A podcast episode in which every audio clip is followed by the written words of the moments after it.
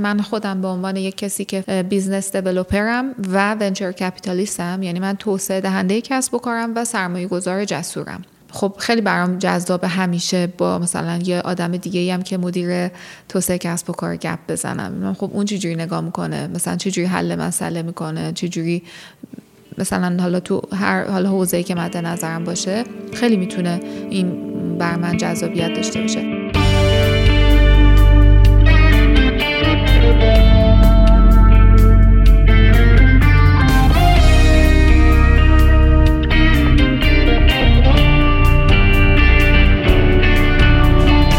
سلام. من فرشاد نگهدار هستم و شما به کارکسب گوش میدین. کارکسب پادکستیه که تو هر قسمتش ما متمرکز میشیم روی موضوع مرتبط با کسب و کار.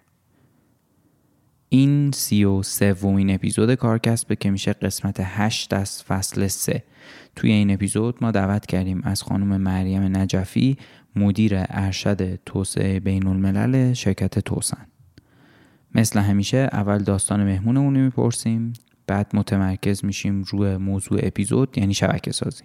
از اهمیت شبکه سازی میگیم از این میگیم که تاثیر شبکه قوی به صورت فردی یا سازمانی چیه و به دستاوردها و سابقه مریم توی این حوزه می‌پردازیم. دمتون گرم. بریم گپ و گفتمون با خانم مریم نجفی رو بشنویم.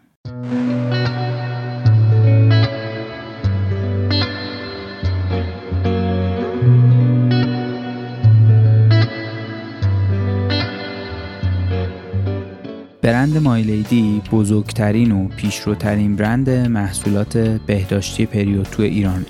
این برند در تمام مدت فعالیت خودش تلاش کرده که نگاهش به مسئله پریود فراتر از تولید نوارهای بهداشتی با کیفیت باشه و علاوه بر اینکه بهترین محصولات رو برای مصرف تو دوران قاعدگی برای زنان ایرانی تولید می‌کنه همیشه سعی کرده که راه حلای خلاقانه ای برای عادی سازی این موضوع تو جامعه پیدا کنه.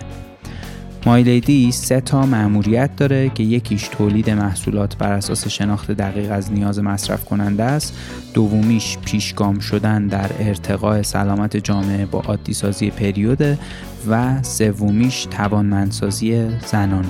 بر اساس این سه تا مأموریت این برند همیشه دنبال این بوده که از توانمندسازی زنان حمایت کنه از حمایت ورزشکارا و پروژه های فرهنگی گرفته تا حمایت از زنهای فعال توی کسب و کارهای مختلف. توی جدیدترین قدمش هم با ما یعنی کارکسب همراه شده و توی کل این فصل به عنوان سپانسر حضور داره تا بتونه کمک کنه صدای زنان بیشتر شنیده بشه و حمایت کنه توقف ناپذیر بتونن به مسیرشون ادامه بدن. سلام مریم جان و خیلی خوشحالم که اینجا این خیلی موضوعی که قرار راجع حرف بزنیم برای خودم باحاله. و خیلی خوش اومدین. مرسی. سلام فرشاد جان. امیدوارم خوب باشی و مرسی از دعوتت. امیدوارم صحبتامون مفید باشه و صحبت های خوبی بتونیم امروز انجام بدیم. حتما که همین جوره. ما همه اپیزودامون رو با در واقع داستان مهمونمون شروع می‌کنیم. اینکه چی شد شما حالا در این تجربه آخرتون وارد فینووا شدین و چی شد الان اینجایی هستین که هستین. حتما. من الان فینووا نیستم یا update ی هم باید بدم.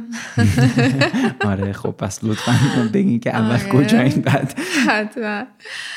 من الان مدیر ارشد توسعه بین الملل شرکت توسن هستم که در واقع نرم و راهکاری بانکی ارائه می‌کنه تو حوزه صنعت بانکی و پرداخت کشور جزو شرکت های در واقع بسیار شناخته شده است. خب حالا بخوام داستان مریم نجفی خیلی طولانی نگم با توجه به اینکه ممکنه که حوصله سربر بشه. یکی بود تحصیلات رو میگم یکی هم بود کاری رو میگم. من مدرسه روشنگر درس خوندم. جز مدرسه خیلی خوبه تهرانه. بعد از اون برای کارشناسی وارد دانشگاه مستند شدم مهندسی صنایع خوندم. گرایش تحلیل سیستم. و فوق لیسانس هم دانشگاه تهران رشته مدیریت اجرایی خوندم. یه دکترای مدیریت بازرگانی هم خوندم پیشتی کندیدیتم که اون رو در واقع دیگه بعد از اینکه درس تموم شد رها کردم. پایان رو انجام ندادم. به دلیل اینکه تمایل و گرایشم به کار اجرایی خوب خیلی بیشتر بود و حس کردم که اون تایم که می‌خوام بذارم برای اینکه برای پایان نامه ترجیح اینه که در واقع اون رو صرف تجربه دیگه ای بکنم از بود کاریم خب من از سال 80 وارد بازار کار شدم و این شکلی بود که دانشگاه که بودیم خب ما یه هم پروژه داشت درس تحلیل سیستممون و هم دو تا کارآموزی ما داشتیم. دانشگاه مستند دو تا کارآموزی داشت کارآموزی یک و کارآموزی دو. من برای اگر اشتباه نکنم پروژه درس تحلیل سیستمم وارد شرکت سابکو شدم. و خب انگار که یک دریچه به یه دنیای خیلی جذابی به روی من باز کرد این اتفاق. به دلیل اینکه تمام درسایی که تو دانشگاه خونده بودم انگار همه یه حالت انتظایی بر من داشت. ولی در سابکو اونها رو تجربه کردم. و مثلا با خودم اینطوری شدم که واو چه رشته باحالی دارم می‌خونم آره. یعنی یه همچین شانسی آوردم واقعا شاید چون بالاخره فکر می‌کنم ما هممون توی سیستم آموزشیایی توی ایران چی کار می‌کردین اونجا که این حس رو داشتین؟ ببین تو فرایند کار می‌کردین؟ نه نه ما من اون زمانی که در واقع وارد سابکو شدم اینطوری بود که در واقع توی شرکت سابکو یه شرکت سابکو اول حالا یه خیلی کوتاه بخوام بگم تامین کننده قطعات ایران خودروه. و حالا اونم خودش خب جز شرکت های مطرح و معتبر ایرانه. یه رتبه بندی آی, آی صد داریم. همیشه مثلا سابکو توی رنکینگا بود و معمولا مثلا پنجم ششم اینا بود. جز شرکت های در واقع بسیار خوبه و خب حالا پای گذاریش هم با اون اتیتیود روی کردی که آقای ویسه داشت به نوعی اتفاق افتاده بود که گلچین کرده بود. بهترین های دانشگاه های برتر کشور رو در واقع می‌تونم بگم تمرکز کرده بود که جذب بکنه که اون اتفاق بزرگ رو رقم بزنه. و من حالا برای اون پروژه کجا رفتم؟ وارد واحد سیستم ها شدم و کار تحلیل سیستم یعنی واحد سیستم ها و نرم یه واحد و دپارتمان تحلیل داشت یه دپارتمان نرم و دیولپمنت داشت. اونجا خب در واقع می‌تونم بگم قبل از اینکه بخواد پروژه SAP توسط ایران خود رو ران بشه بچه ها واقعا خودشون با روی کردی که مدیران حالا اون مجموعه داشتن مدیر آیتی و تمام حالا تیم مدیریتی یک سیستم یک پارچه اینتگریتدی رو دیولپ کرده بودن و واقعا خود سابکو ERP داشت. و خب من انگار تمام اون درسی که خونده بودم در دانشگاه تو اون یک ترم که مثلا تو میای تحلیل سیستم می‌کنی DFT داری مثلا نمی‌دونم ERD داری نمی‌دونم همه اینها. بر من اینطوری بود که خیلی می‌دونی مثل مدارایی که می‌کشی مثل مثلا اون مقاومت و فلان اینا که تو فیزیک میری مثلا یه مدار فقط برات یه سری شکل می‌کشن که تا باهاشون کار نکنی مهندس برق نباشی یه چیز انتظایی فرمول بعد یاد بگیری حفظ بکنی. برام اینطوری شد که واو این مثلا اینطوریه. میاد واقعا مثلا تحلیل می‌کنه واقعا میره میشینه با مثلا چه می‌دونم اون مسئول حالا اون پروسه عملیاتی صحبت می‌کنه. بعد اونو میاره مثلا اول فکر می‌کنه که من این پروسه رو چجوری بچینم. بعد دی اف دی می‌کشه یاردی می‌کشه. خیلی یهو دیدم که چقدر رشته جذاب چقدر می‌تونه مفید باشه. و واقعیتش هم اینه که خب من خیلی ایمپرس شده بودم در سابکو به خاطر اینکه میگم خب فکر کن که واقعا یک سیستم یک پارچه داشت و از اون ابتدا یعنی همه چیز به هم وصل بود و من فکر می‌کنم دیدن یه نظم بزرگ اینطوری خیلی باحاله و مثلا به عنوان حالا کسی که مثلا هیچ تجربه کاری نداره خیلی برای من نقطه ورود خوبی شد. هم به دلیل اینکه آدمایی که اونجا بودن خیلی به نظرم آدمای sharp ی بودن خیلی up to date بودن. و همین که خب اتفاقی که رقم خورده بود اتفاق بزرگی بود به نظرم استراتژی که چیده شده بود فارغ از اینکه حالا بخوایم بذاریم کلا این موضوع رو کنار که آیا اصلا صحیح بوده که ایران وارد مثلا فضای صنعت خودرو بشه یا نه؟ چون می‌دونم که یکم ممکنه حالا رو این موضوع حرف و حدیث وجود داشته باشه. ولی واقعا خود اتفاقی که در سابکو رقم خورده بود به نظرم اتفاق بسیار بزرگ و واقعا ارزشمندی بود و من نه سال هم موندم سابکو. و واقعا هممون از سابکو به عنوان بدون کلیشه و شعار به عنوان دانشگاه یاد می‌کنیم. یعنی واقعا من با تمام حالا همکارای سابق و قدیمم که هر وقت با هم معاشرت می‌کنیم و گپ می‌زنیم و بالاخره ارتباط رو حفظ کردیم صحبت می‌کنم. واقعا همه از آن دارن که سابکو برامون دانشگاه بود. خیلی چیزهای خوبی برامون فراهم کرد. خیلی یاد گرفتیم. و همه واقعا بچه هم اونایی که حالا من باشون در ارتباطم خارج شدن از سابکو یه جورایی هد هانت شدن بعدش. واقعا وارد مجموعه بزرگ و موفق دیگه ای شدن و من آره حالا بخوام دیگه خیلی زیادی طولانیش نکنم. با اون تجربه وارد شدم. تصمیم گرفتم کارآموزی یک و کارآموزی دومم همونجا ادامه بدم. و بعد هم همونجا استخدام شدم.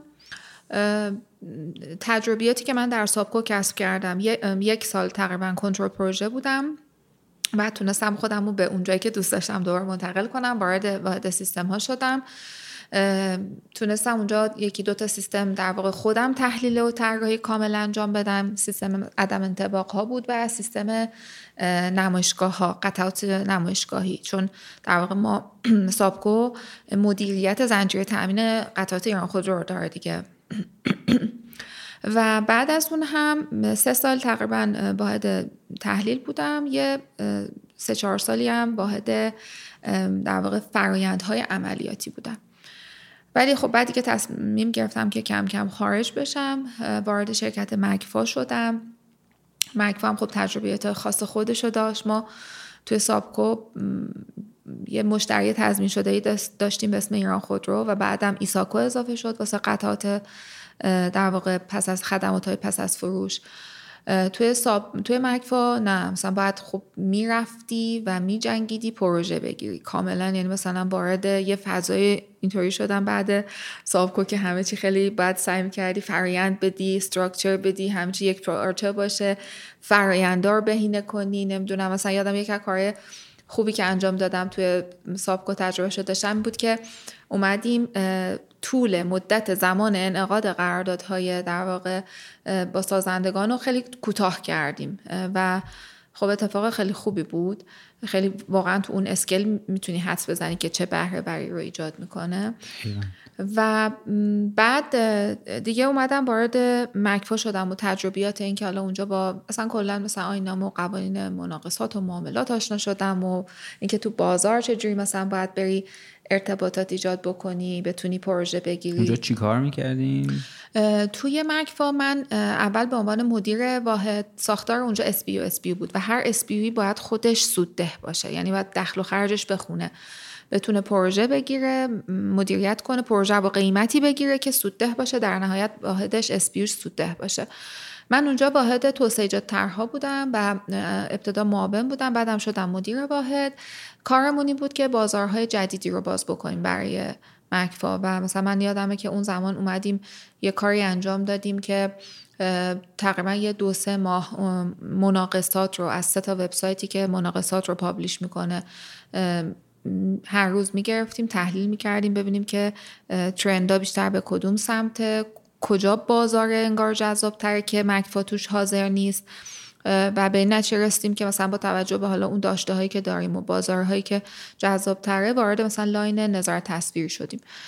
و بعدم به سمت کسب و کار اومدین. دقیقا. خیلی به سمت بازار اومدم. خیلی به سمت کسب و کار. اینکه ببین اونجا کاملا انگار توی سابکو همه چیز روابط درون سازمانی بود.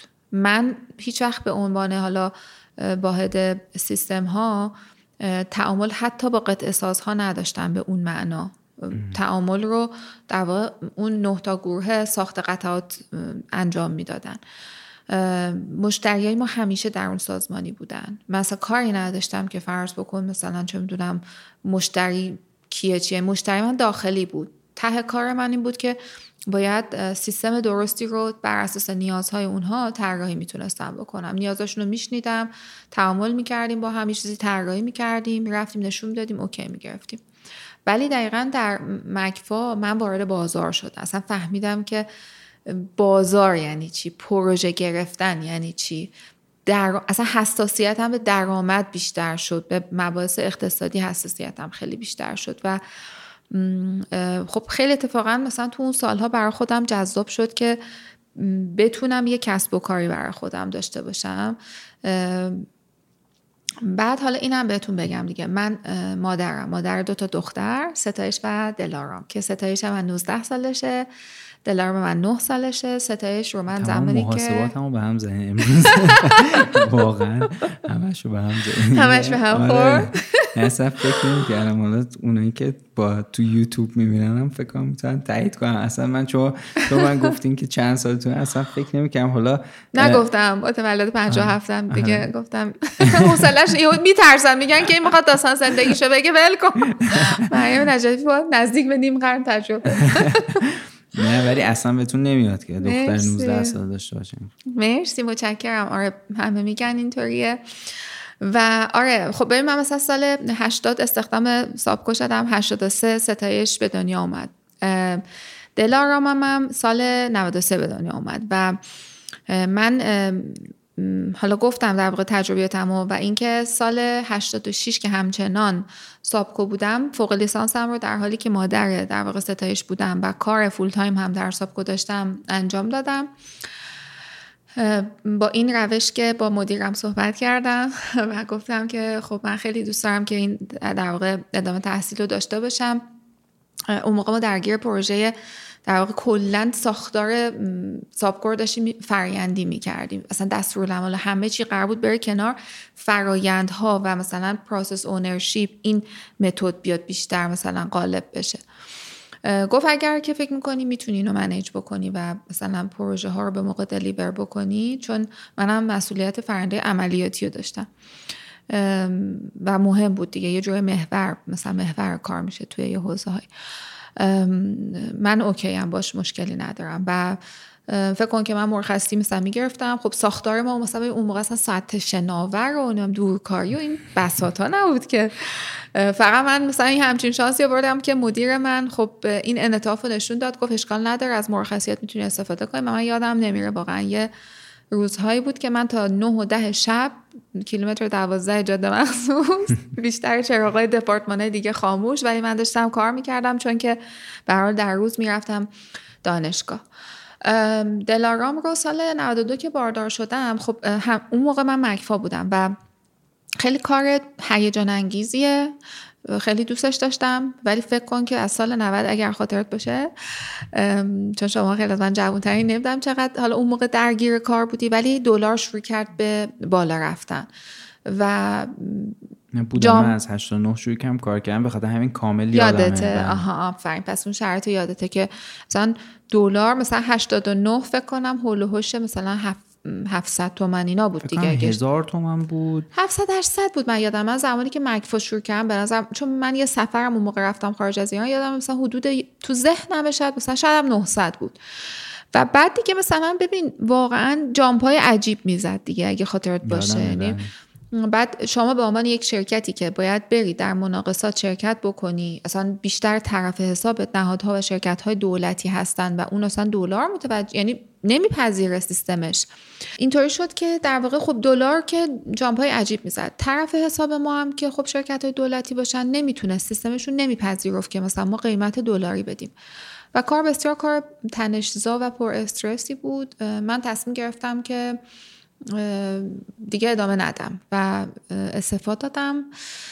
استفاده ای که کردم از اون تایمه این بود که تو اون مقطع رفتم کلاس های آمادگی آزمون دکترا ثبت نام کردم و دکترا هم سال 93 قبول شدم. بعد از اون من از اونجایی که کلا یه مقدار بیقرارم و باید حتما همیشه انگار کار کنم با وجود که به خودم قول داده بودم که زمانی که حالا در واقع چون من اولی رو که داشتم اون موقع خب هنوز قوانین کار واقعا خیلی به نظر من فاصلش بیشتر بود برای حمایت از یک مادر شاغل. مرخصی زایمان اون موقع چهار ماه بود. و من یادم من تا روز آخر رفتم سر کار که اون طرف برای مثلا بعد از اینکه به دنیا میاد تایم بیشتری داشته باشم. و خب دوست داشتم کار کردن رو. حتی صحبت هم کردم تو مقطع یادم مثلا با مدیرم گفتم مثلا اگه میشه من دور کاری کنم. ولی واقعا موقع هنوز اینترنت و اینا یاری نمی‌کرد. می‌دونی این شکلی نبود واقعا که تو بتونی اینقدر راحت دور کاری کنی. به هر حال اون موقع برگشتم. ولی سر دلارم تصمیم گرفته بودم که واقعا دیگه وقتی استفاده دادم بمونم خونه و خیلی کار نکنم. خب می‌گفتم که دکترا هم دارم می‌خونم. منتها اقنام نمی‌کرد واقعیت. یعنی انگار که بر من کافی نبود و یه موقعیتی دست داد که اکوسیستم استارتاپی هم اگر خاطرت باشه مثلا از ابتدای حدودا سال 91 اینا شروع شد تو ایران که به شکل گرفتن دیگه. مثلا سال 92 93 فکر کنم اوج مثلا شکلگیری سراوا و آواتک و به هر حال بقیه مثلا پلیرهای مطرح همین اکوسیستم استارتاپی بود. تا اینجاش خیلی منتظر بودم ببینم این کسب و کارهای سنتی رو چجوری ول می‌کنین میرین به سمت آره. آره. و خب بعد اون وقت من دکترا که میخوندم یه موقعیتی دست داد به من گفتن که آره یه مجموعی هستن که اینا دارن یه انجل اینوسترن و دارن یه می‌خوان انجل اینوستمنت گروپ رو بندازن. حالا اینا رو عمدن دارم بهت میگم چرا دارم انگلیسی به کار برم؟ و می‌خوان که روی ستارتاپ ها اینوست کنن. به من نمی‌دونستم اون وقت استارتاپ چیه. مثلا انجل اینوستر اصلا انجل کلمه که کنار اینوستر چی کار می‌کنه؟ و بعد مثلا گفتن که چی بر من جذاب شد گفتن که آره اینا اینطوری که میگن که یه نفر باشه part time باشه و دورکاری مثلا okay ان. بعد من دقیقا یادمه مثلا با بچه هایی که توی دوره دکترا مثلا بچه هایی به نظر میمد که خیلی اینا سرزندن و پویان و اهل مطالعه مثلا گفتم ببین فلانی می‌دونی استارتاپ یعنی چی بعد مثلا گفتش که یه چیزی می‌دونم شرکت نوپا دیگه. بعد من گفتم آخه ببین من رفتم search کردم ستارت آپ مثلا یه چیز دیگه اومده. یعنی در این حد واقعا نمی‌دونستم مثلا یعنی چی و اصلا قرار وارد چه اکوسیستمی بشم و اینا. و بعد خب search کردم دیدم نه خیلی باحاله. و منم خب یه زمانی واقعا خیلی دوست داشتم که برای خودم کافی شاپ بزنم و business مثلا اینطوری دوست داشتم داشته باشم. چون هم مثلا فکر می‌کردم که به حوزه مثلا غذا و اینا علاقه مندم هم حوزه معاشرت. مثلا گفتم خب کافی شاپ یه ترکیب درستیه احتمالا. بعد گفتم خب خوبه دیگه. بذارم بدم اینا می‌خوان که سرمایه گذاری کنن روی مثلا کسب و کار نوپا و اینا بودم چیه. ولی واقعا خیلی self study یادم. قبل از مصاحبه اولم رفتم چقدر search کردم خوندم و اینها و رفتم مصاحبه و دیگه کاریا مشغول به کار شدم و این شد در واقع نقطه ورود من به اکوسیستم استارتاپی. و واقعیتش هم اینه که خب به نظر من اگر اکوسیستم می‌تونست با همون دست فرمون ادامه بده و حالا بالا پایین های خودش رو بره و با یه شرایط خوبی برسه به بلوغ خودش اتفاقای خیلی خیلی حتی هیجان انگیزتر از اینی که ما الان دیدیم هم پتانسیلش واقعا وجود داره که رقم بخوره. ولی خب خیلی بالا پایین داشت اکوسیستم استارتاپی ما به نظر من تا اینجا. ولی من خیلی خوشحالم از اینکه واردش شدم. چون هم دیدم و نسبت به اینکه تو وقتی میگی که من می‌خوام کسب و کار داشته باشم خیلی عوض کرد خیلی تغییر داد. هم واقعا با دینامیک بازار و اصلا کسب و کارداری و نمی‌دونم می‌دونی اینا خیلی شدید منو آشنا کرد.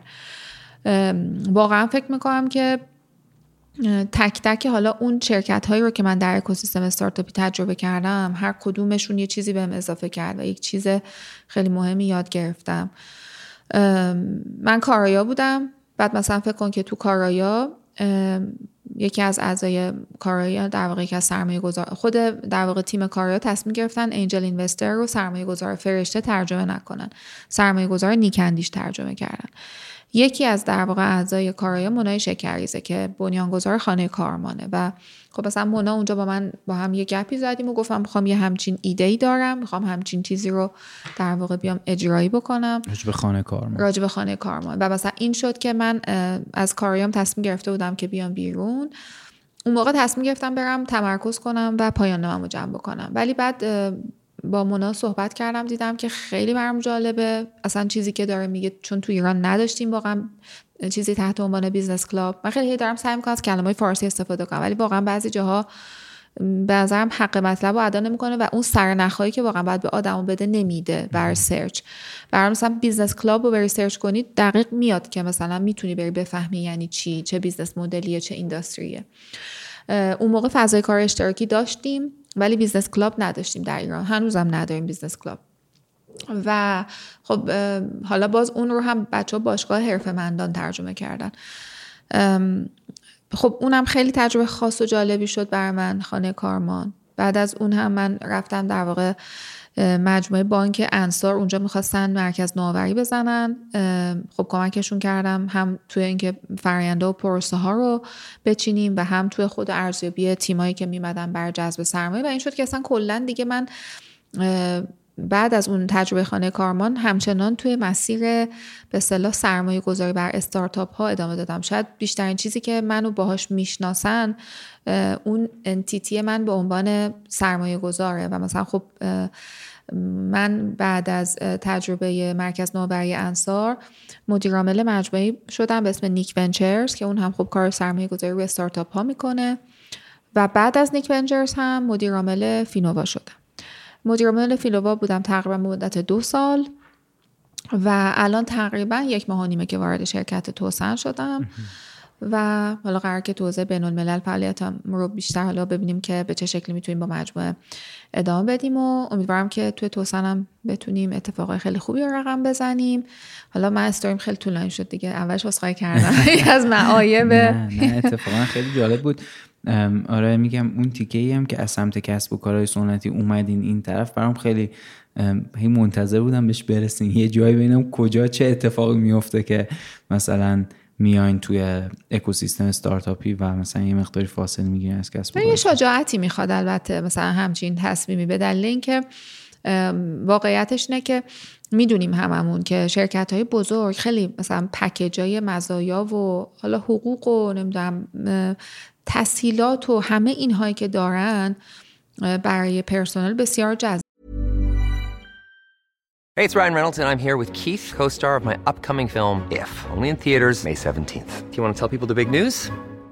All right, I'll do it. Sign up now and you'll get unlimited for $15 a month in six months of Paramount Plus Essential Plan on us. Mintmobile.com slash switch. Upfront payment of $45 equivalent to $15 per month. Unlimited over 40 gigabytes per month. Face lower speeds. Videos at 480p. Active Mint customers by 531.24 get six months of Paramount Plus Essential Plan. Auto renews after six months. Offer ends May 31st, 2024. Separate Paramount Plus registration required. Terms and conditions apply if rated PG. Everyone knows therapy is great for solving problems, but getting therapy has its own problems too like finding the right therapist, fitting into their schedule, and of course, the cost. Well, BetterHelp can solve those problems. It's totally online and built around your schedule. It's surprisingly affordable too. Connect with a credentialed therapist by phone, video, or online chat, all from the comfort of your home. Visit betterhelp.com to learn more and save 10% on your first month. That's BetterHelp, H E L P. Hi, I'm Daniel, founder of Pretty Litter. Cats and cat owners deserve better than any old fashioned litter. That's why I teamed up with scientists and veterinarians to create Pretty Litter. Its innovative crystal formula has superior odor control and weighs up to 80% less than clay litter. Pretty Litter even monitors health by changing colors to help detect early signs of potential illness. It's the world's smartest kitty litter. Go to prettylitter.com and use code ACAST for 20% off your first order and a free cat toy. Terms and conditions apply. See site for details. جذابه و یه جاییه که مثلا خب تو باید انتخاب بکنی کدوم و بیشتر می‌خوای رو, رو کدوم محور دیگه ادامه بدی. من خیلی خوشحالم که سابکو رو تجربه کردم ولی خیلی هم خوشحالم که وارد اکوسیستم استارتاپی شدم. علی رغم که مثلا در بعد به ورودم به دلیل همین چیزایی که گفتم و خندیدیم مثلا نمی‌دونستم استارتاپ چیه نمی‌دونستم انجل اینوستر چیه. خب انگار که دوباره کنترل رو صفر کنی. بعد مثلا دوازده سال کار و مثلا بعد اینکه رسیدی مثلا به یه position مدیریتی و اینا. و ولی خب یعنی نه از اون حقوق مزایای به هیچ عنوان خبری بود. هیچ کدوم از اینها. و خب بلوغ خیلی کمتری هم داشت اون موقع اکوسیستم استارتاپی نسبت به الان. صد درصد. یعنی چون الان ممکنه که اتفاقا یه چالشی که همین الان وجود داره اینه که یه موقع هایی مجموعه جذابیت پکیج شغلی و مثلا مزایای شرکت های خیلی بزرگ اکوسیستم استارتاپی یه جوری اختلاف داره با بقیه جاها که الان یه خورده برعکس شده. که شاید در واقع جذابیت جذبشون خیلی میره بالا چه به لحاظ برندشون و شناخته شدن شناخته شده بودن برندشون چه به لحاظ در واقع امکانات و حقوقی که میدن و پکیجی که در واقع تعریف می‌کنن به عنوان شغل. و خود جذابیتی که شغل داره کاری که انجام میدن. دقیقا همینطوره. یعنی واقعیتش من فکر می‌کنم که این تجربه که میگم به شما و خیلی خوشحالم که داشتم باعث شد که می‌دونیم من nonstop مجبورم خودم update کنم. اصلا تو وقتی داری در اکوسیستم استارتاپی فعالیت می‌کنی نگاه بکنی واقعا فرهنگ اینجور شرکت ها واقعا خیلی یادگیرنده است و بچه ها خیلی یادگیرنده باید باشن. خیلی پویا باید باشن خیلی منعطف باشن نسبت به تغییرات و اینا خب چیزاییه که به نظر من به مهارت های تو خیلی اضافه می‌کنه. دنیا هم خب داره میره به سمتی که حرف اول و آخر واقعا مهارت می‌زنه. شاید مثلا تو اون شرکت سابکو و اینها مشخصا دانشگاه محل تحصیل تو روی میزان دریافتی تو داره تاثیر می‌ذاره. اصلا فرض بکن یه آدمی که الان داره شاید چه هم تکلیده توی یکی از این شرکت های استارتاپی بزرگ ممکنه حتی دانشگاه نرفته باشه. ولی در اون شرکت ها اصلا نشدنیه همچین چیزی. نمی‌دونم الان ساختارشون رو تغییر دادن یا نه. بعید می‌دونم. نه خیلی تغییر فکر نمی کنم تغییر داده باشن و من به خاطر همین میگم که خیلی خوشحالم از این سویچی که کردم. یعنی شاید تو ابتدا به هر حالی هزینه پرداخت کردم. من مثلا یه درآمد جانبی داشتم خیلی بالاتر از در واقع درآمدی بودش که شاید مثلا تو ابتدای راه تو ورودم در اکوسیستم استارتاپی داشتم. ولی میفهمیدم که دارم خیلی چیزای ارزشمندی رو یاد می‌گیرم. و میفهمیدم ارزش این که دارم رو خودم سرمایه گذاری می‌کنم و میفهمیدم ارزش این که ببین مثلا اینکه تو می‌تونی بشنی کنار یه آدمی که هر خودش یه کسب و کارهای بزرگی رو ایجاد کرده از صفر ایجاد کرده. آره، خیلی این اسست ارزشمندیه به نظرم. یعنی واقعا میگم من من خیلی خوشحالم. خودم از همه تجربیاتی که تا الان داشتم خیلی خوشحالم و فکر کنم همه اینا یه چیزی بهم اضافه کرده. خیلی عالی. اگه موافقین بریم سراغ موضوعی که قرار راجبش صحبت کنیم. حتما. اول می‌خوام خواهش کنم که یه تعریفی از شبکه سازی ارائه بدین یه تعریفی ازش بکنین که شبکه سازی اصلا چیه و اینکه این موضوع شبکه سازی چقدر نقش داره تو توسعه فردی و بعدم توسعه حرفه‌ای کسی. حتما.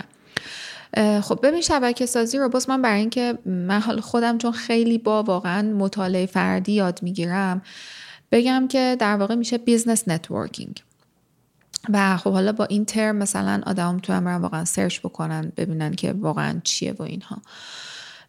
شبکه سازی یا همون networking میشه در واقع همون ساختن یک شبکه ای از افراد که می‌تونن در واقع به تو کمک کنن. در حوزه کار و در حوزه زندگی به نظر من. یعنی واقعا تو حتی با رفیقاتم به نظر من داری شبکه می‌سازی. یعنی اکیپای رفقا هم واقعا یه شبکه رفقاه که اونها رو آدم لازم داره تو زندگیش. شبکه سازی تو محیط های حرفه‌ای و کسب و کاری هم میشه در واقع ساختن یه شبکه ای از آدم ها که تو تو صنعتی که داری کار می‌کنی و یا تو حرفه ای که داری کار می‌کنی. چون هم صنعت مهمه به نظر من هم حرفه مهمه. یعنی مثلا من خودم به عنوان یک کسی که فرض کن بگن حرفت چیه profession ت چیه؟ میگم که business developer م و venture capitalist م یعنی من توسعه دهنده کسب و کارم و سرمایه گذار جسورم. خب خیلی برام جذاب همیشه با مثلا یه آدم دیگه هم که مدیر توسعه کسب و کار گپ بزنم. خب اون چجوری نگاه می‌کنه؟ مثلا چجوری حل مسئله می‌کنه؟ چجوری مثلا حالا تو هر حالا حوزه‌ای که مد نظرم باشه خیلی می‌تونه این بر من جذابیت داشته باشه.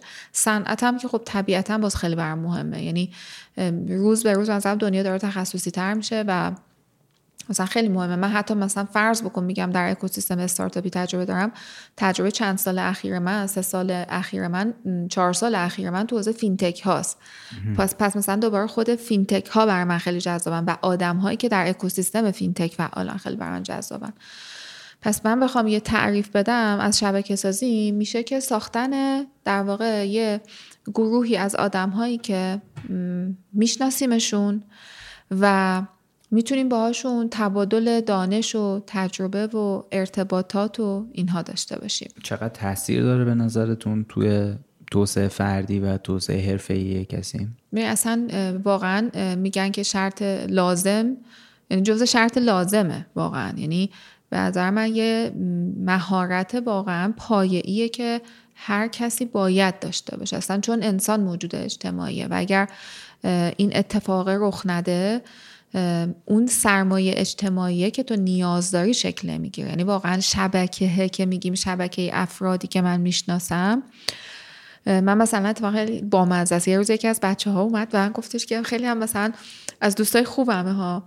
خیلی هم ارتباطات داره. اومد یه روز من توی کرد گفتش که من یه گوشی تو باز کن چون تو خیلی آدمی هستی که مثلا نظر من شبکت قوی و فلانی حرفا. برم بگو چند تا contact داری فلانا من تو کلاس بودم استادمون گفت شبکه سازی نمی‌دونم.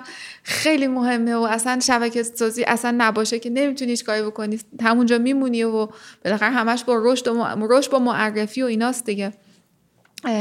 من از همه بیشتر بوده مثلا contact ام تو کلاس و اینا. مثلا contact list مثلا اوریج آدمایی که تو کلاس بودن 250 300 نه 400 500 بود. من 800 تا دارم.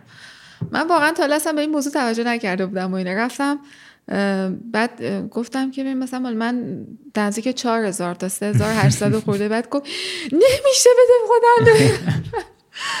و حالا خیلی بامزه است که یکی دیگه از بچه حالا اونجا میگم به دور همی انجامم بود. اون خیلی اونم در واقع نتورک قوی داره و شبکه واقعا افرادی که میشناسنش و اون می‌شناسه خیلی غنیه.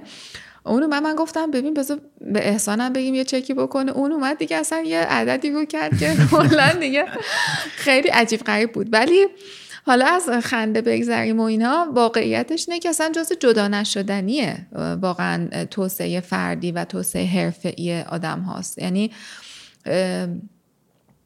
هر چقدر در لزوم و اهمیت این موضوع من بگم کم گفتم. اصلا ببین یکی از حالا می‌رسیم بهش احتمالا در واقع جلوتر صحبتامون ولی من اینطوری بگم که یکی از دلایلی که واقعا من نمیگم ولی من کاملا به این حرف حس دارم. بر اساس تحقیقاتی که حالا توی یه مقاله که Harvard Business Review منتشر کرده بود دلیل اینکه تعداد مردهایی که می‌رسن به در واقع مراتب مدیریتی خیلی بیشتره همین موضوعی که واسه شبکه سازی خیلی بیشتر وقت می‌ذارن. حالا اینکه ریشه هاش چیه چرا مردا بیشتر واسه شبکه سازی وقت می‌ذارن من میگم بهت جلوتر اگه خواستی یک مثلا یه به نظرم یه قسمت اختصاصی واقعا می‌تونیم راجع به خانم ها صحبت بکنیم. ولی واقعیت اینه که اصلا تو اون تحقیقات در اومده بود که مدیرایی که در واقع time بیشتری رو روی وظایف مثلا کلاسیک مدیریتی می‌ذارن مثل برنامه ریزی و نمی‌دونم حالا کنترل پروژه و حالا داستانای این شکلی تا مدیرایی که time بیشتری رو صرف معاشرت و شبکه سازی اینها می‌کنن مدیرایی که time بیشتری رو صرف شبکه سازی می‌کنن خیلی در واقع مراتب بالاتر مدیریتی رو تجربه می‌کنن. چقدر جالب. آره، این خیلی خیلی جالب بود.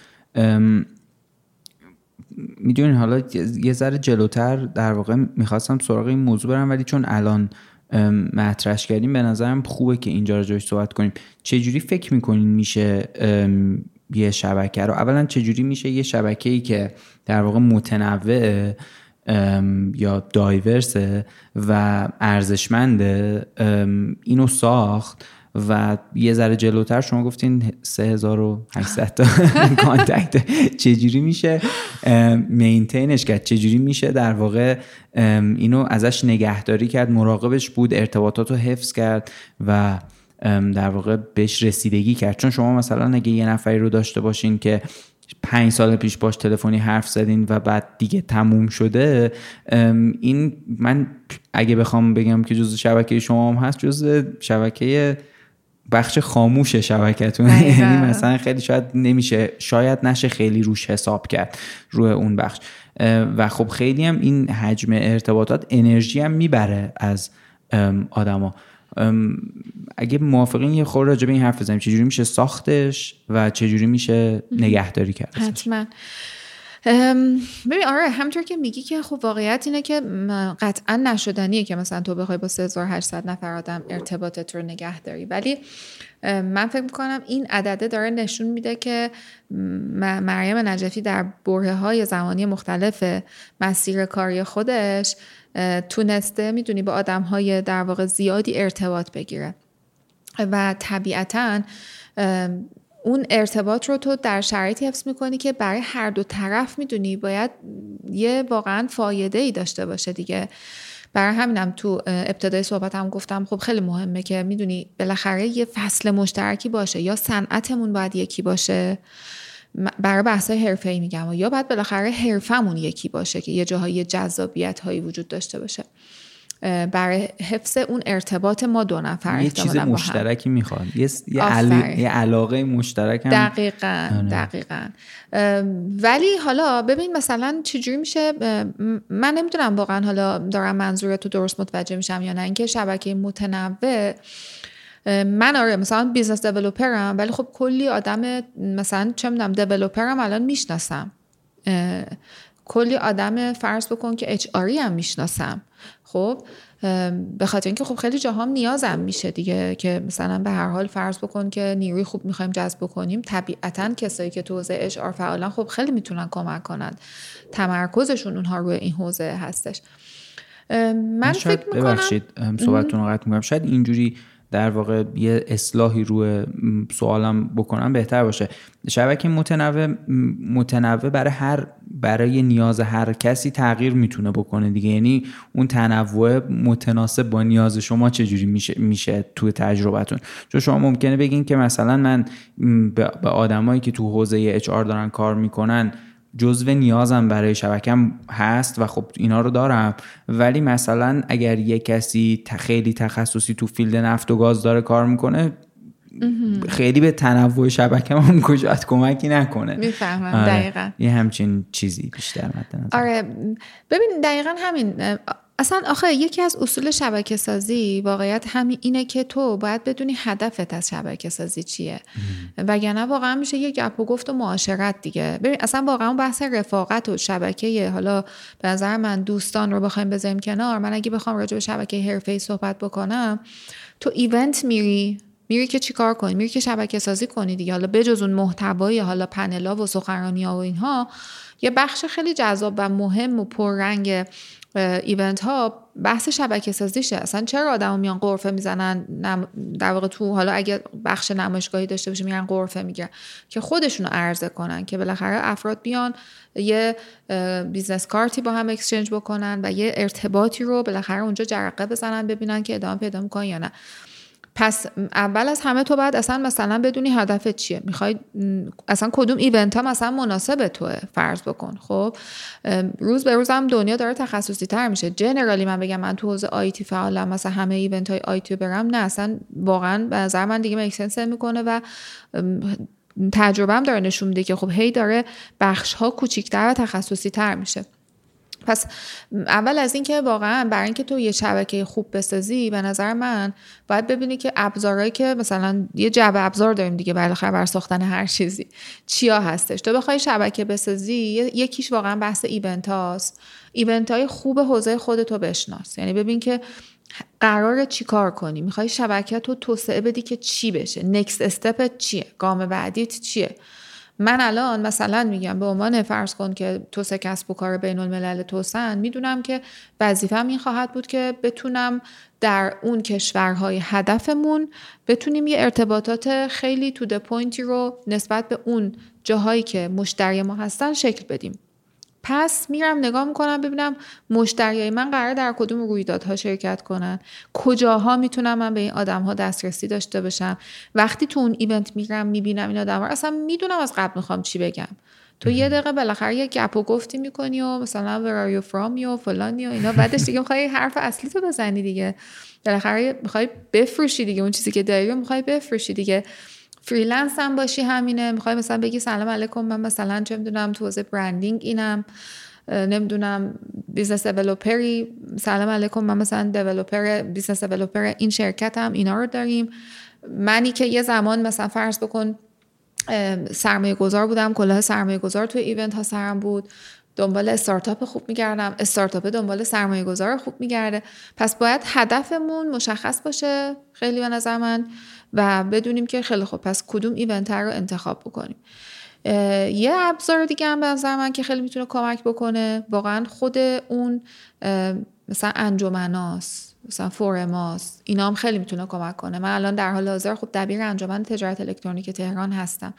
و اونجا ما هر ماه تقریبا حالا البته همش مملکت ما واقعا بحران خیزه هی می‌خوریم به یه بحرانی و event هم اولین چیزیه که واقعا تحت تاثیر بحران قرار می‌گیره. ولی پلنمون واقعا اینه که هر ماه داشته باشیم و یه صبحانه های انجام مثلا داریم. خب طبیعتا من متوجه هم که کسی که میاد اسپانسر میشه حتی مثلا sponsoring تو تو باید بری با هوشمندی انتخاب کنی دیگه. کجا من می‌خوام خودم رو معرفی کنم؟ مثلا خدمات. پس پس با اون به قول معروف یه دایره ای هستش که تو باید بدونی دیگه. مثلا وای و هو و هاو و اینا مثلا اینا همون دایره طلایی که سیمون سینکم میگه تو شبکه سازی هم همینه.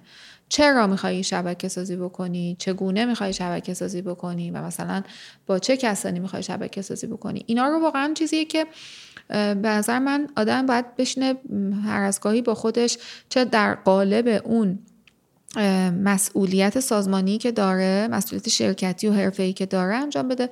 یه وقت هم در مورد در واقع توسعه فردی خودش واقعا مثلا باید اینها رو انجام بده. و بتونه مثلا می‌دونی؟ یعنی منتورینگ یه کانسپتیه که شاید تو ایران من خیلی خوشحالم. به نظر منتورینگ و کوچینگ داره جای خودش رو کم کم باز می‌کنه.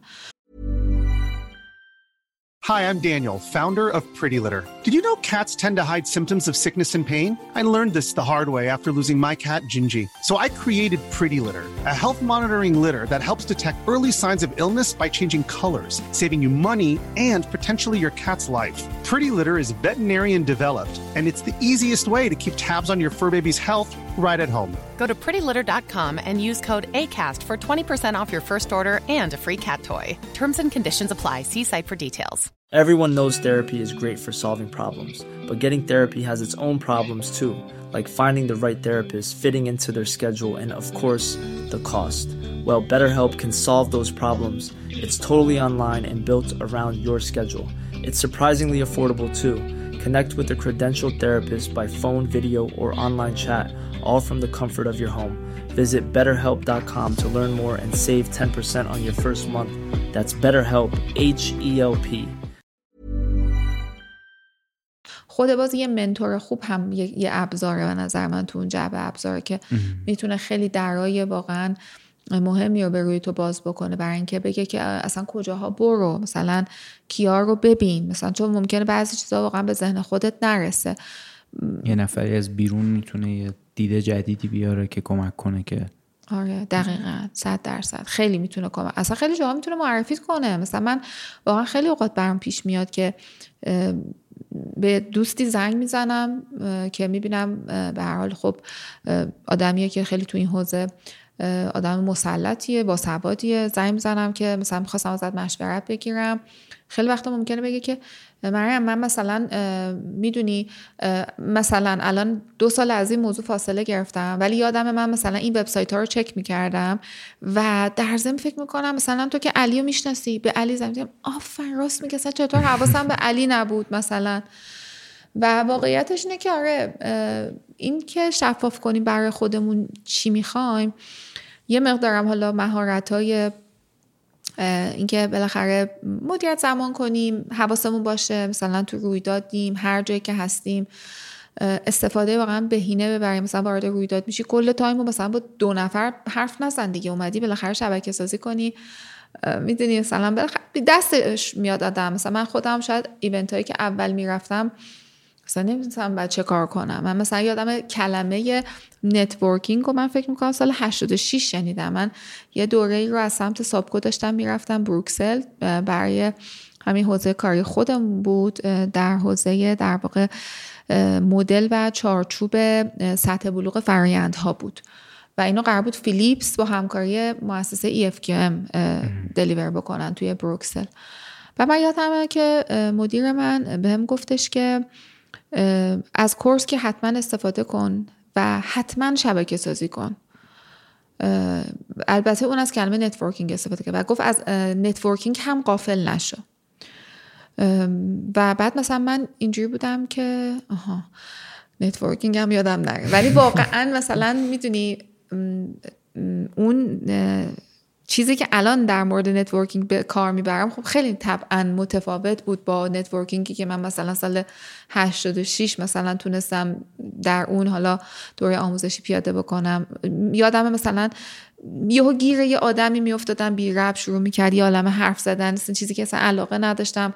یکم یاد گرفتم که مثلا straight باشم. اینا دیگه تکنیکه می‌دونی؟ مثلا اینکه چجوری حالا بالاخره باید socializing بکنی معاشرت اجتماعی بکنی به نظر من بر ساختن اون حالا بخوام یکم ببندم صحبتی که کردم برای ساختن اون شبکه حرفه‌ایه واقعا هم باید حواسمون باشه چی می‌خوایم هم باید حواسمون به اون هاب ها اون اجتماع های در واقع معتبر حوزه کاری خودمون باشه ایونت ها هاب ها نمیم انجمنهایی که می‌تونیم عضو بشیم.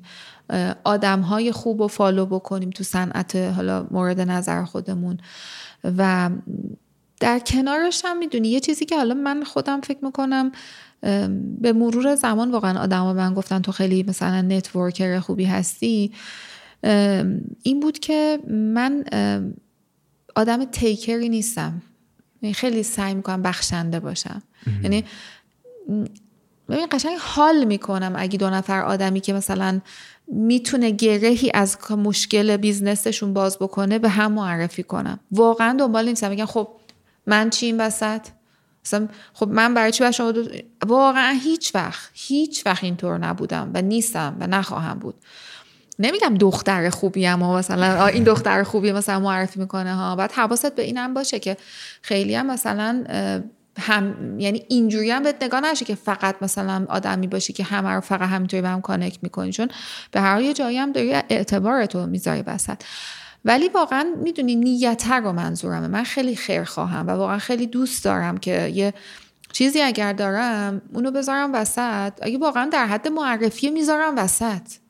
نه اگه واقعا مثلا دارم جایی کار می‌کنم که میشه ما هم سهمی برداریم از این کار میگم خب مثلا در ضمن هم هست ما می‌تونیم مشارکت کنیم یا همچین کاری هم مثلا ما می‌تونیم رقم بزنیم و جلو میره.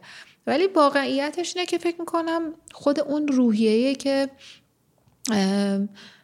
واقعا من می‌تونم بگم واقعا همیشه بیدریق آدم ها رو به هم متصل می‌کنم. احساس می‌کنم که خیلی خیر و برکت و فراوانی برای خودم داشته و خیلی آره دوستی های خوبی. خیلی اتفاقا منم در واقع تجربهم توش خیلی تجربیه.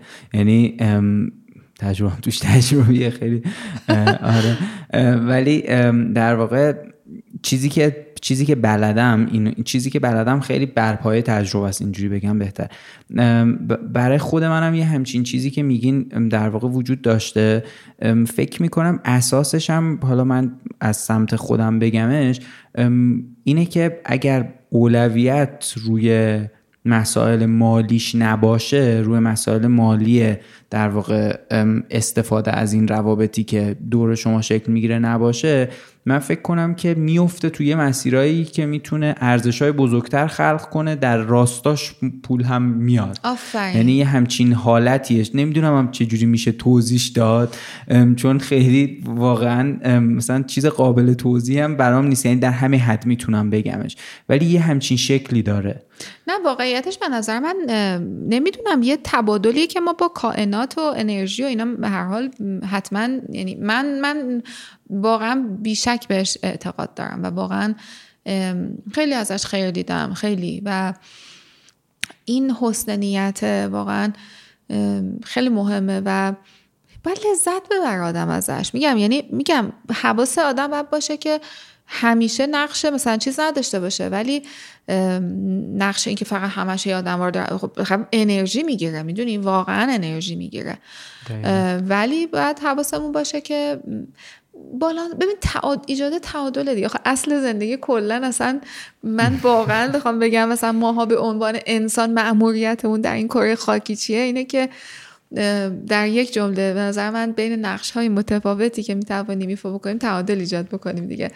بر همین تعادل واقعا شاید مثلا کلمه کلیدیش باشه. خیلی عالی. فکر می‌کنین که چجوری میشه نگرش داشت این شبکه که حالا تو ساختنش صحبت کردین؟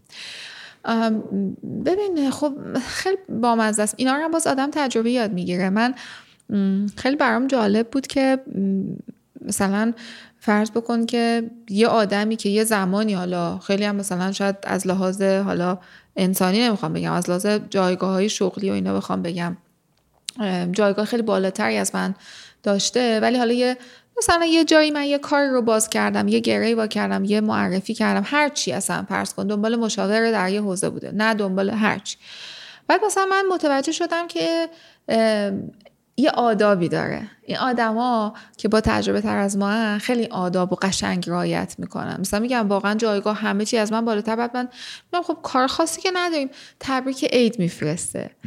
نمی‌دونم خیلی برام جالبه. مثلا من به هر حال نتورک بین المللی من خوبه. فکر کنم مثلا طرف مسیحیه. ماه رمزون میشه مثلا تبریک ماه رمزون برات میفرسته. چون حالا مثلا یه جایی براش یه کاری کردی. و یاد گرفتم که به بحانه هایی با خلاقیت خودت باید اون ارتباط با آدم حفظ بکنی دیگه. یعنی بسته به حالا درجه مثلا اون نزدیکی و درجه حالا ارتباطی که مثلا میزان رسمیت و غیر رسمیتش خیلی رسمی باشه. میگم مثلا از مناسبت ها معمولا من دیدم این آداب مثلا معاشرت استفاده می‌کنن. نه مثلا من خیلی اوقات فرض بکن که سعی می‌کنم اگه مثلا اون زمانی که به خصوص حالا کارمان بودم خب ما یه عصرانه هایی داشتیم تو کارمان. فکر می‌کردم به اینکه خب واقعا این event برای ما تو کارمان برای ما, ما دنبال چه کسانی هستیم چه کسانی رو دوست داریم دور هم جمع بکنیم برای چه کسانی از network من می‌تونه جذاب باشه که بیان و مثلا در واقع اجتماعی تشکیل بدیم. بهانه هاش میاد اگه واقعا دغدغش رو مثلا آدم داشته باشه. ولی خب مهم اینه که حفظ بکنه آدم اون ارتباط رو. به نظر من مینیموم مثلا با همین دیگه تبریک مثلا حالا سال نوی و نمی‌دونم بالاخره به نوعی حالا یه وقت اصلا واقعا یاد طرف افتادی یه اتفاقی افتاده مثلا من خودم واقعا این تکنیک تکنیک نیست واقعا حسمه. مثلا مثلا امروز اینجوری شد مثلا یاد شما افتادم مثلا فلان. می‌دونی یعنی واقعیتش اینه که بالاخره آدمایی که برات مهمن و مثلا به هر دلیلی آدما مهم میشن دیگه. یکی که حس می‌کنی ازش یاد گرفتم. یکی حس می‌کنی که خب این آدم خیلی آدم ارزشمندیه نمی‌دونم با سواده مثلا تو حوزه ما خیلی مثلا مطلعه خیلی ارزشمنده. و من دوست دارم این ارتباط تر حفظ بکنم. نمی‌دونم مثلا یه کتاب جالبی مثلا میگم بستگی واقعا به اون لوله داره.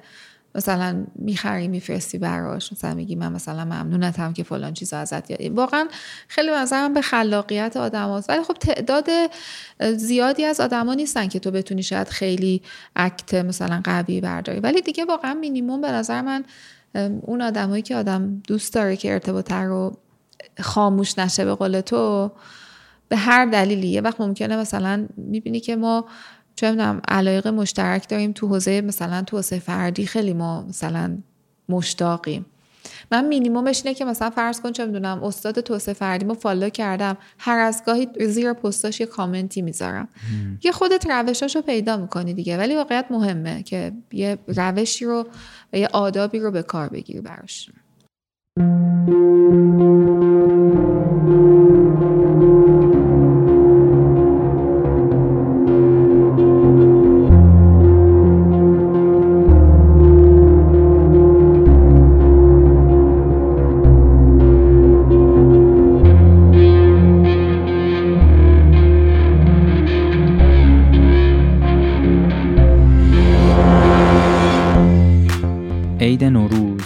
از مناسبت که شرکت ها و کسب و کارهای مختلف کالاهای مختلفی رو تهیه می‌کنن و هدیه میدن. این هدیه ها معمولا چیزهایی مثل سررسید خودکار یا خوراکی های روتین مثل آجیله و از کسب و کارهای بزرگ خریداری میشه. نوروز 1402 زمانی بود که مایلیدی برای اینکه به توانمندسازی زنان دارای کسب و کار کمک کنه تصمیم گرفت جنس هدایش رو تغییر بده.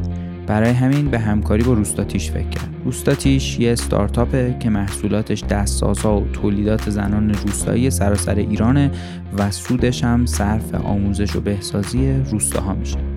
امسال بسته های هدیه نوروزی مایلیدی از روستاتیش تهیه شد تا هم کسانی که این هدایا رو می‌گیرن بتونن این تجربه متفاوت داشته باشن و هم به توانمندسازی زنان روستایی کمک بشه.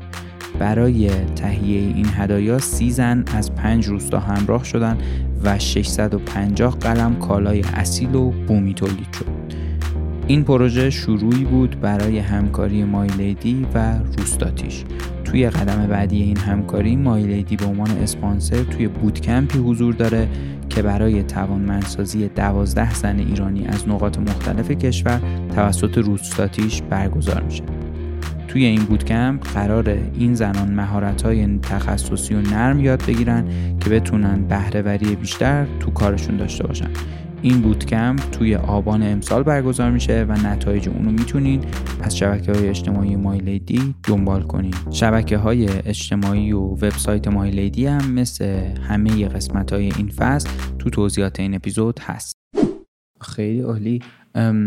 آره اتفاقا می‌خواستم در مورد در واقع نقش فضای دیجیتال و بعدم بسترهای مثلا شبکه های اجتماعی بپرسم تو این. بعد اینجا فکر کردم که خیلی می‌تونه بهش مرتبط باشه به خاطر اینکه اونا هم یه مقداری ابزارهایی که می‌تونن کمک بکنن به اینکه این شبکه یه مقداری حفظ بشه. با وجود اینکه ممکنه شما یه آدمایی رو اصلا نبینی ولی مثلا همین که عکسش رو می‌بینی یه لایکی می‌کنی یا مثلا فرض کن یعنی در جریان زندگیش قرار می‌گیری یه ذره این حس رو میده که انگار شما بیشتر نزدیکین نسبت به اینکه اصلا نبینیش و فالوش هم نکنی شاید روی حالا هر جایی مثلا اگه لینکدین باشه کاری اگر مثلا توی اینستاگرام باشه شاید یه ذره فضای دوستانه تر و صمیمی تر ولی همین چیزی که شما گفتین دیگه آره یه موقع های یه لایک می‌کنین و شما یه کامنتی هم می‌ذارین که خیلی مبارک باشه دوره جدیدتون مثلا. آفرین شبیه اینه که اون ارتباط حفظ شده.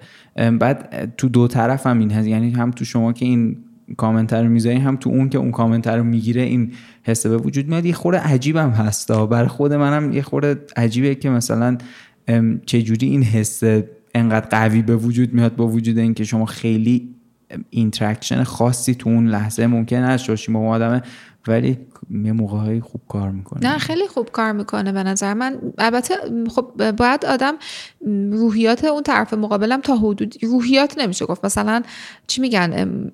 استایل اون فرد رو هم بدونه چیه دیگه. بعضیا واقعا مثلا من دیدم مثلا کامنت هم زیر پستای اینستاگرامشون هست اصلا معلومه چک نمی‌کنه خیلی بلد نیست. ولی تو بالاخره کار خودتو می‌کنی دیگه. یعنی میری نقش خودتو انجام میدی. ولی تو لینکدین و اینا که خیلی شدید جوابه. یعنی واقعا من مثلا به غیر این network ی که ای دارم خب خیلیشون تقریبا تو هم میگم 70 درصدشون واقعا تو لینکدین فعالن و چه می‌دونم اگه واقعا یه مطلب خیلی خوب نوشته باشه اینکه تو reshare بکنی نمی‌دونم. لایک کنی یه کامنتی بذاری. واقعا حفظ اون ارتباطه رو تسهیل می‌کنه و کمک می‌کنه که از دل برود اما هر آن که از دیده رود خلاصه نشه. و یه بهونه مثلا می‌خوای نگر داری دیگه اون رابطه هر رو. به این قضیه برسیم. چقدر به نظرتون تاثیر داشته این فضای دیجیتال؟ و بعدم شبکه های اجتماعی تو شبکه سازی. ببین به نظر من بستگی داره که هدفمون در نهایتش چی باشه. من خودم فکر می‌کنم که شبکه های اجتماعی به تنهایی اصلا کافی نیست و اون اعتمادی که مثلا تو می‌خوای رو ایجاد نمی‌کنه. و به خاطر همینه که خیلی اوقات واقعا یعنی ببین ما در دوران کرونا تجربهش کردیم دیگه. واقعا حالا شاید ایونت هایی هم آنلاین برگزار شد و نمی‌دونم همه این اتفاق افتاد ولی تو حس می‌کنی یه چیزی خیلی کمه. یعنی ببین مثال بخوام بهت بزنم. مثلا تو حوزه کار یه جاهایی تو خیلی برد مهمه بدونی اون فرد چقدر برای این ارتباط اهمیت و ارزش قائله. چقدر داره واقعا اینوست می‌کنه زمانشو و انرژیشو. و اینها رو خیلی آنلاین نمیشه فهمید به نظر من. من به نظرم باید وجود داشته باشه در یه حد تعادلش چون واقعا این که به شکل مثلا عجیب غریبی هم آدم بخواد صرفا مثلا خیلی شدید فالو بکنه حالا شبکه های اجتماعی رو واقعا آدم رو از یه سری اصول میندازه که من زمان اصولا اتفاقا کمک می‌کنن آدم در زندگی پیشرفت بکنه خودش رو رشد بده و زندگی آرومتر و در واقع خوشحالتری داشته باشه. ولی واقعیتش اینه که بدون اونها هم نشدنیه شبکه سازی. یعنی به مثلا میگم به شما من وب سامیت و پارسال شرکت کردم و وب سامیت اپلیکیشن خودشو داره و مثلا تو وقتی رجیستر می‌کنی دونه دونه اون هفتاد دو هزار نفر آدم اونجا دسترسی پیدا می‌کنن به فضای شبکه سازی این اپلیکیشن یعنی این این وب سامیت به مدت یک سال. و دقیقا من می‌دیدم که مثلا چقدر هدفمند من مثلا خوب زده بودم اینوستر. استارتاپ بسیار زیادی. سلام مثلا ما مثلا پروفایل شما رو دیدیم این تو حوزه فینتک. ما مثلا اینیم شماره قرفمون اینه. خیلی خوشحال میشیم که مثلا چه می‌دونم ببینیمتون. و ممنون میشیم ایمیلتون رو بدین که فلان.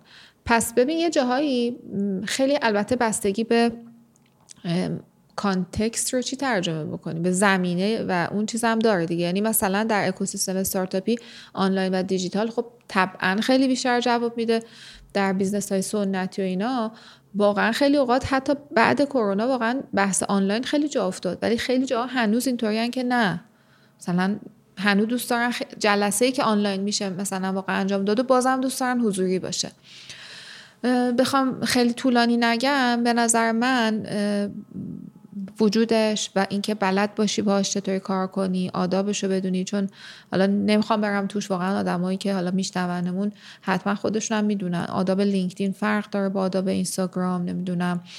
اصلا فرض بکن چه می‌دونم آداب حتی تماس. مثلا من خیلی برام عجیبه گاهی اوقات اتفاقایی که میفته چه می‌دونم یه نفر به من گفته که لطفا یه شماره رو بدم به فلانی کمکت بکنه. منم گفتم باشه مشکلی نیستش و اینا.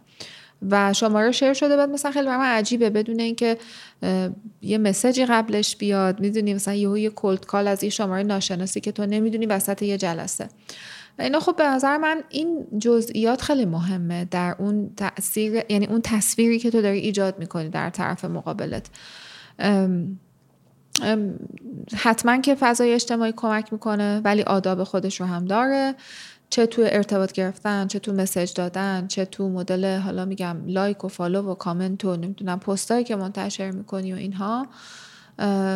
چون داری برند خودتو می‌سازی. می‌دونی؟ تو اون شبکه مثلا داری اگه که تو لینکدین پستای غیر کاری می‌ذاری خب داری یه جورایی مثلا خراب می‌کنی مثلا تصویر تو یعنی داری نشون میدی که نمی‌دونی از این شبکه بابت چی باید استفاده بشه. من فکر می‌کنم یه در واقع کاری که یه ابزاری که در واقع در اختیار آدم قرار میده اینه که می‌تونه به شما کمک کنه که ارتباطات گسترده تری داشته باشین. یعنی شاید یه, یه ابزاریه که شما مثلا نتونین مثلا 500 نفر و 600 نفر و هزار نفر رو دائم باهاشون ارتباط داشته باشین. ولی نهایتا من حالا این فکر تو حرفای شما بود یه جایش من دوباره دارم تکرارش می‌کنم. شاید یه سطح ابتدایی تر یا متوسط تری نهایتا از ارتباط رو به شما میده. یعنی اگه بخوایم به اون اتکا بکنین فقط به همون اتکا بکنین شاید نهایتا خیلی موثر نباشه. ولی گستردگیشو یک امکانی بهتون میده که خیلی گسترده بتونین این کار رو انجام بدین. ولی تو یه در واقع برای یه آدمای خاصی یا افراد خاصی یا شاید مثلا اون شبکه اصلی که شما می‌خواین تشکیلش بدین ابزار کافی نیست. باید حتما مثلا یه چی با یه چیزهای دیگه ای هم بشه در واقع کمک کرد که این شبکه شکل بگیره. آره من کاملا موافقم و به نظرم اگه حال مثلا بگیم که اون ابزارها و روش هایی که ما داریم برای شبکه سازی مثلا یه طیفه طبعا مثلا خب اونجایی که تو فقط از طریق فضای دیجیتال داری با طرف ارتباط می‌گیری و هنوز هم دیگر ندیدین خیلی مینیمومشه دیگه واقعا. مثلا اون ابتدای و عمقش قطعا خیلی کمه. ولی خب داره یه کمکی می‌کنه که تو مثلا یه دیدی حالا داری پیدا می‌کنی. بعد مثلا دیدم تازه مثلا میگم بیشتر بر حسب میزان پستایی که اون آدمه داره می‌ذاره و اینا. ولی خب هر چقدر مثلا جلو تعمیره واقعا خیلی وقتی یه آدم رو از نزدیک می‌بینی و ارتباطت رو ایجاد می‌کنی معاشرت می‌کنی خیلی اون شناخته به نظر من عمیقتر و منجر به روابطی میشه که اعتماد توش می‌تونه می‌دونی شکل بگیره و خب روابط اینطوری خیلی بیشتر کار می‌کنه واقعیت. ولی آره درسته این حرف. به بعد از یه جای شروع بکنه آدم. یه وقتی ممکنه شروعش از دیجیتال باشه. و بعد حالا برسه به یه مثلا ارتباط حضوری. بعضی وقتا برعکسه. مثلا تو توی ایونتی چیزی مثلا طرف رو می‌بینی و بعد حالا مثلا شناخته تو با اون کامل تر می‌کنی. یه جورایی همدیگر رو کاملا می‌کنه. فکر می‌کنین که چقدر در واقع این موضوع شبکه سازی تاثیر داره توی شبکه های افراد؟ تاثیر داره روی کسب و کارا؟ و شاید چقدر می‌تونه این کمک بکنه به در واقع همکاری های بیشتر. تو مرحله جذب خب خیلی آدمایی که مثلا شبکه های بزرگتری دارن خب خیلی راحت تر جابجا میشن. چون می‌بینین که مثلا اگه یه کسی تصمیم بگیره امروز توی شرکتی نباشه و شبکه گسترده ای داره خیلی بازه کوتاهی طول می‌کشه تا در واقع جابجا شه مثالش هم این مدیرای منابع انسانی خیلی شبکه هاشون بزرگه. خیلی مثلا راحت پیش میاد که مثلا امروز تصمیم بگیرن برن توی کسب و کار یعنی از این کسب و کار برن مثلا توی بازه خیلی کوتاهی جذب میشن یه جای دیگه. ولی می‌خوام بدونم بجز مرحله جذب به نظرتون تاثیر شبکه فردی روی کسب و کار چیه؟ روی کسب و کارها. یعنی در واقع سوالتون اینه که مثلا شبکه افرادی که من مریم نجفی می‌شناسم تاثیرش روی کسب و کار خودتون و, کسب و کاری که توش هستین دارین کار می‌کنین. ببین واقعیت اینه که اصلا انکار ناپذیره دیگه. یعنی یعنی یه تاثیر بسیار مهمی به نظر من داره. تاثیر خیلی عمیقی داره. چون واقعیتش اینه که اصلا گفتم یعنی یه چیز واقعا الزامیه بحث مثلا داشتن یک شبکه قدرتمند و غنی از آدم ها تا تو بتونی کارهای جدی جلو ببری. یعنی ببین یه چیزیه که هم مثلا خب تعامل با افرادی که مسلط رو اون کارن طبیعتا و, و شناختشون و شناخت دو طرفه دیگه.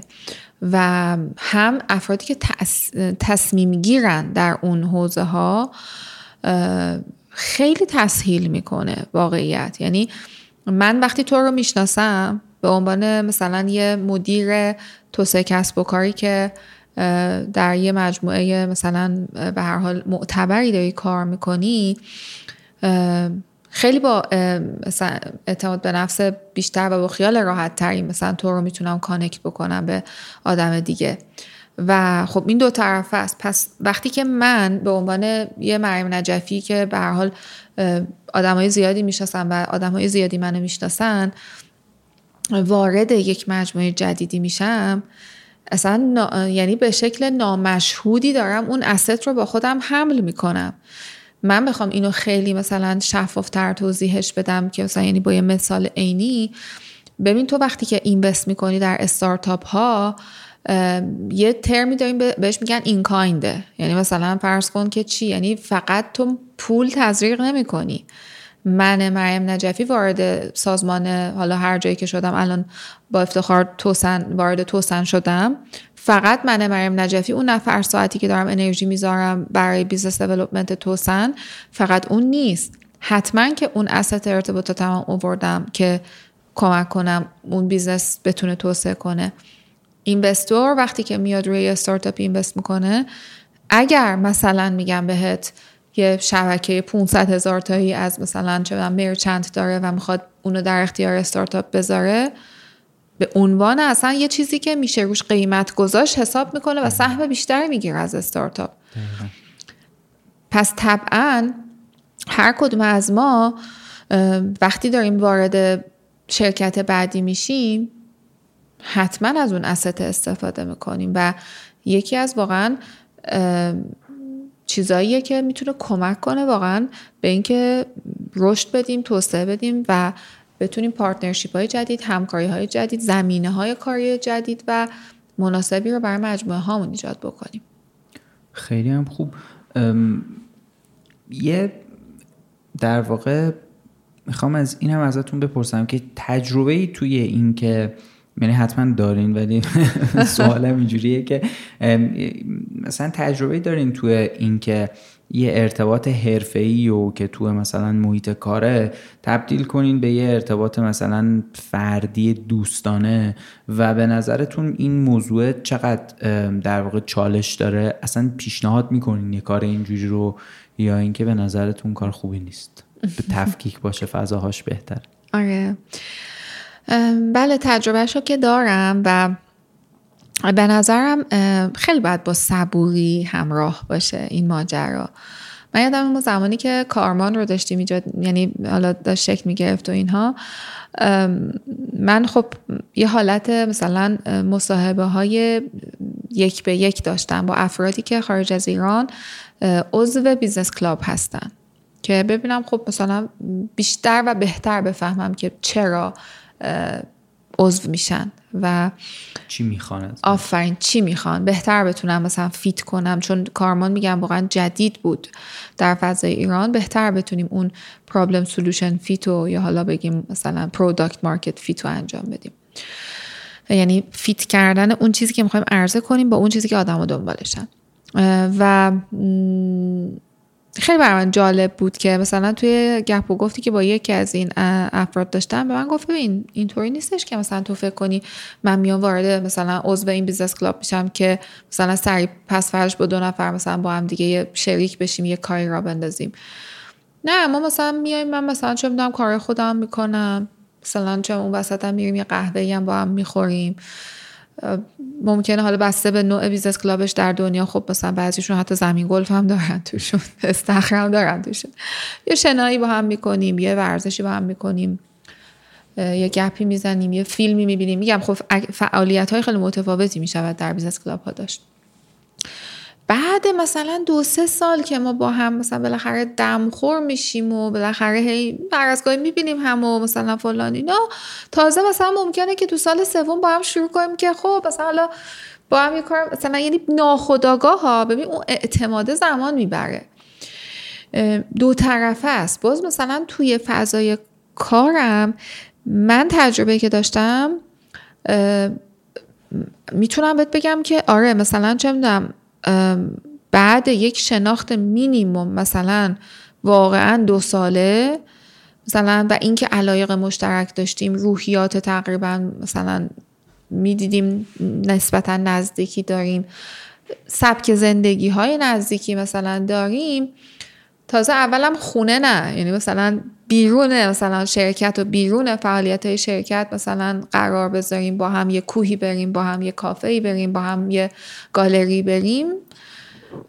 خیلی تو پروسه مثلا زمان بره. آره تجربهش کردم و ببین چیزی نیست که من بگم مثلا من توصیهش می‌کنم یا نه.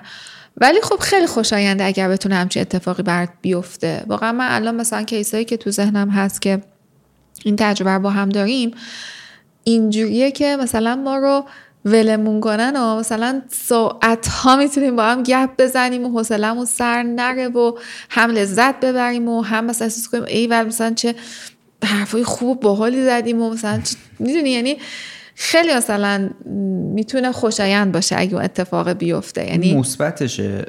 اون طرفیش رو تجربه دارین که مثلا شما یه این ارتباط وارد یه مثلا فضای غیر رسمی تر یا مثلا یه ذره فردی تری میشه. بعد مثلا اگر خوب شکل نگیره ممکنه تاثیر منفی یا رو اون شبکه داشته باشه یا رو کار داشته باشه. من راستش تجربه اون شکلیشو ندارم ولی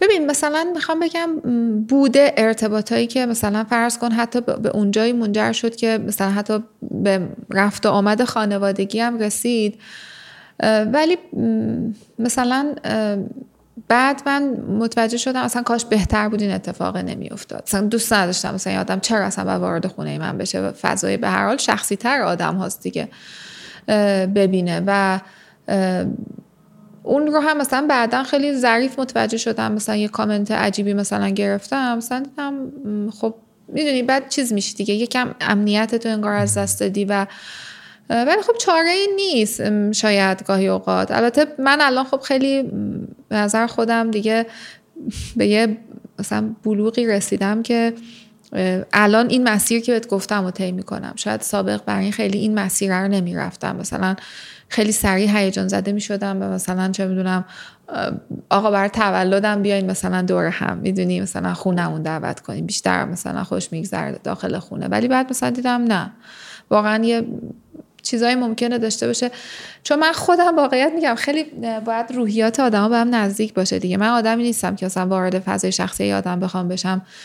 نه اهل قضاوتم نه اهل اینم که بخوام اصلا از اون موضوع حرفی بزنم جایی.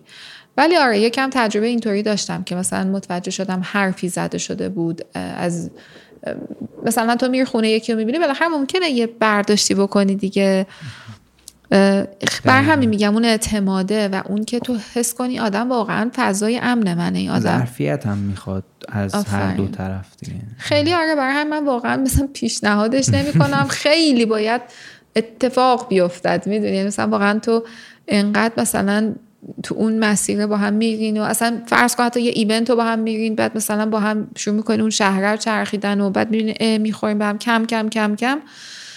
می‌تونه اتفاق خوبی باشه ولی آره یه مثلا چالش هم داره و چیز خیلی زمان بریه به نظرم. فکر کنم اون نکته کلیدیش همون صحبتی بود که کردین دیگه باید مثلا سبک زندگی ها به هم نزدیک باشه تفکر مثلا تا یه حدودی به هم نزدیک باشه. خیلی ارزشاتون خلاف ارزشای هم دیگه نباشه. مثلا یه چیزایی اینطوری اگر باشه مثلا میشه میشه پیش این پیش فرض رو داشت که احتمالا این ارتباط می‌تونه یه ذره مثلا فراتر از اون فضای کاری هم بده. روی شبکه سازی موضوع دیگه ای هست که دوست داشته بگین.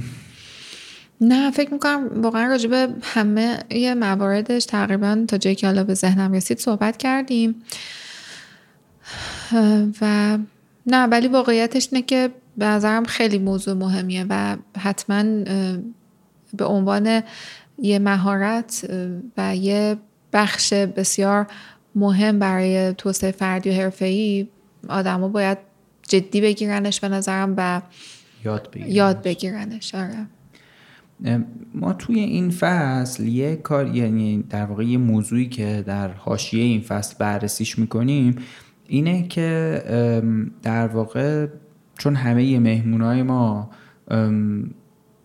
زنانی هن که توی کسب و کار ایران تأثیر گذارن می‌خوام ببینم که در واقع توی این بخش بیشتر می‌خوام از شما اینو بپرسم که شما به عنوان یه زن که در واقع تاثیر دارین توی کسب و کار ایران تو شبکه خودتون تو کامیونیتی خودتون اجتماع خودتون چه چالشی یا داشتین یا اینکه می‌بینین که زنان دارن و حالا ممکن خودتون شخصی تجربهش نکرده باشین ولی می‌بینین که دارن و بهتره که در واقع روش بیشتر صحبت شه و یه مقداری آگاهی روش اتفاق بیفته. حتما.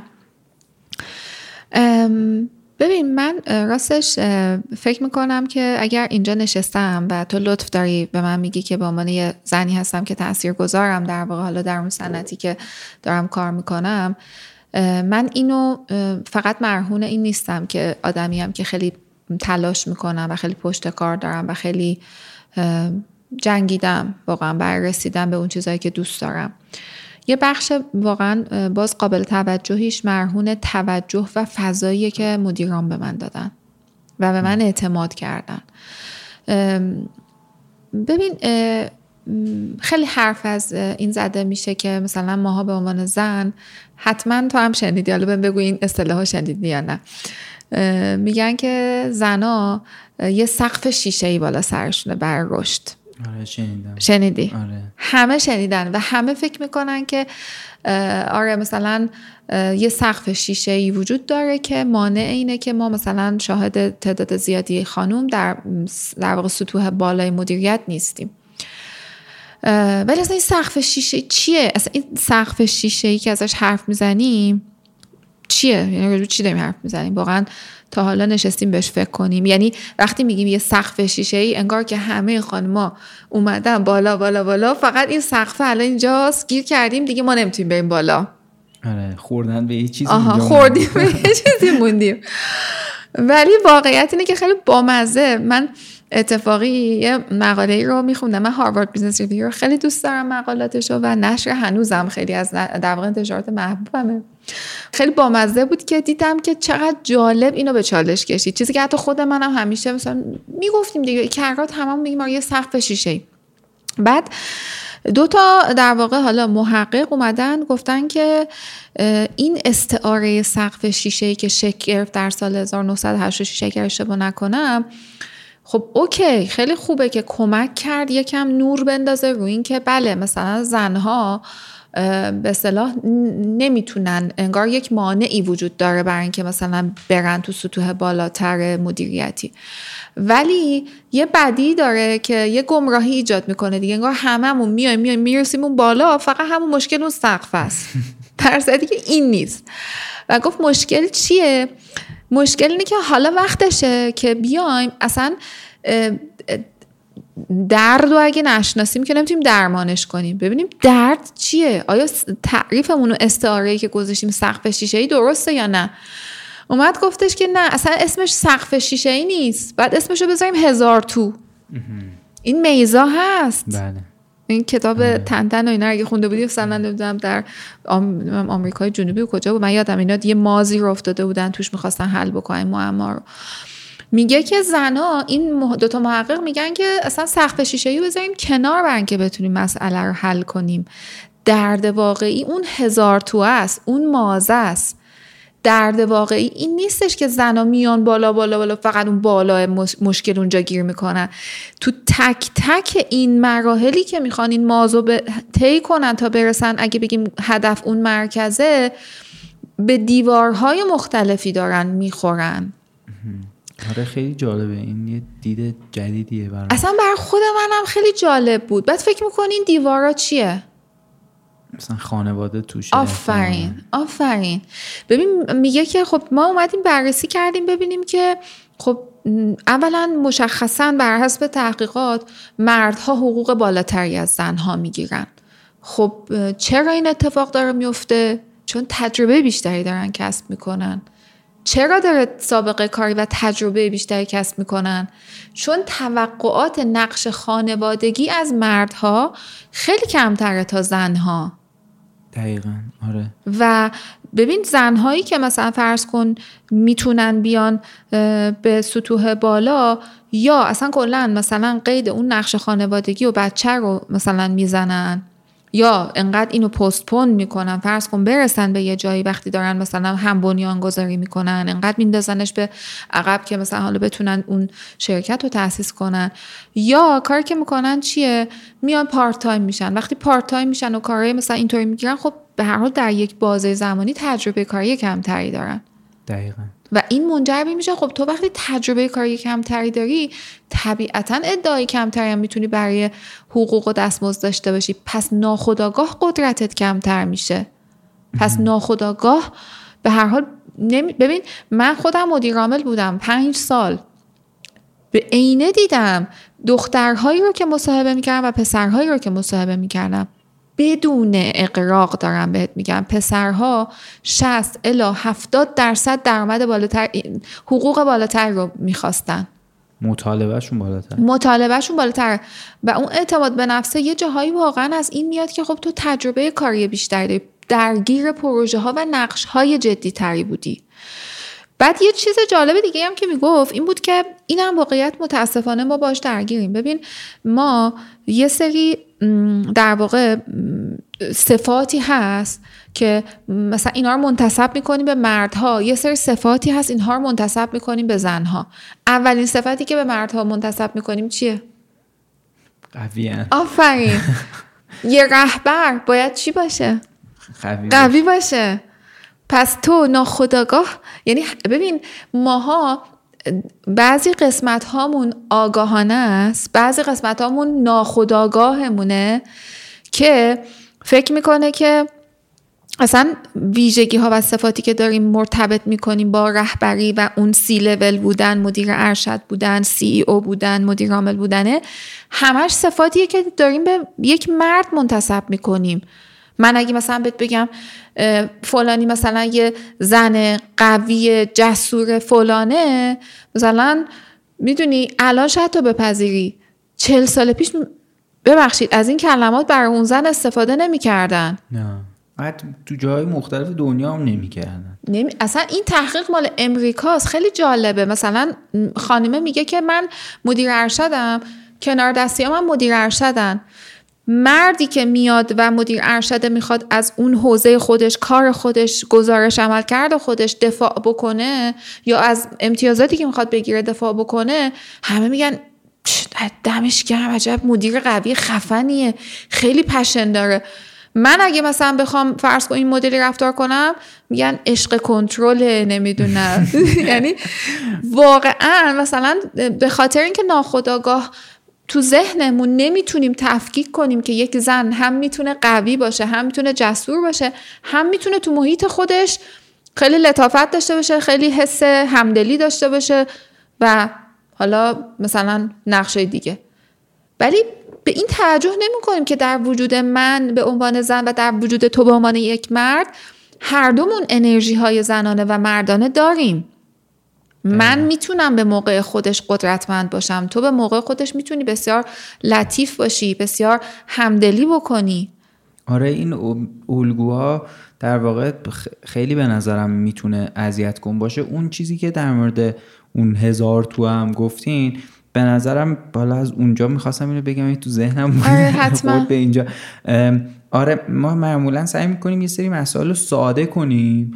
بعد احتمالا این سقف شیشه خیلی ساده یعنی شما تو این سقف شیشه میای میگی یه مسیر عادی وجود داره که آدما توش پیشرفت می‌کنن ولی زنا میرن می‌خورن به یه چیزی. ولی این اگر بخواین عادی نبینینش خب خیلی بیشتر نزدیک این چیزیه که شما میگین دیگه. یعنی یه مثلا هزار تویه که احتمالا فرهنگ توش خیلی تاثیر داره احتمالا تاریخ توش خیلی تاثیر داره و مثلا تغییرات فرهنگی و تغییرات تاریخی هم اتفاقا توش خیلی تاثیر منفیاش هست مثبتاش هم بله. مثلا از یه سمت دیگه ای می‌تونه باشه. دقیقا. و خب مثلا اینا خروجی هاشو من داشتم یه چیزی رو نگاه می‌کردم تو یه اپیزود دیگه اتفاقا اینو گفتم ولی مال مردان رو نگفتم. نرخ مشارکت داخل کسب و کارا اگر اشتباه نکنم توی مثلا زمان زیر 20 درصد بود. توی مردان نزدیک 70 درصد بود. اینو توی توی توی کسب و کار مشارکت در کسب و مشارکت. یعنی مشارکت در یعنی هم بنیانگذاری منظورته. نه منظورم مشارکت به عنوان اینه که یه کسی کار بکنه اصلا توی کلا. یعنی در فضای کار حضور داشته باشه. تو فضای اقتصادی یه در واقع کشوری وجود داشته باشه. تو ایران یه همچین نرخی داشت. یعنی مال زنان زیر 20 درصد بود مال مرد نزدیک 70 درصد.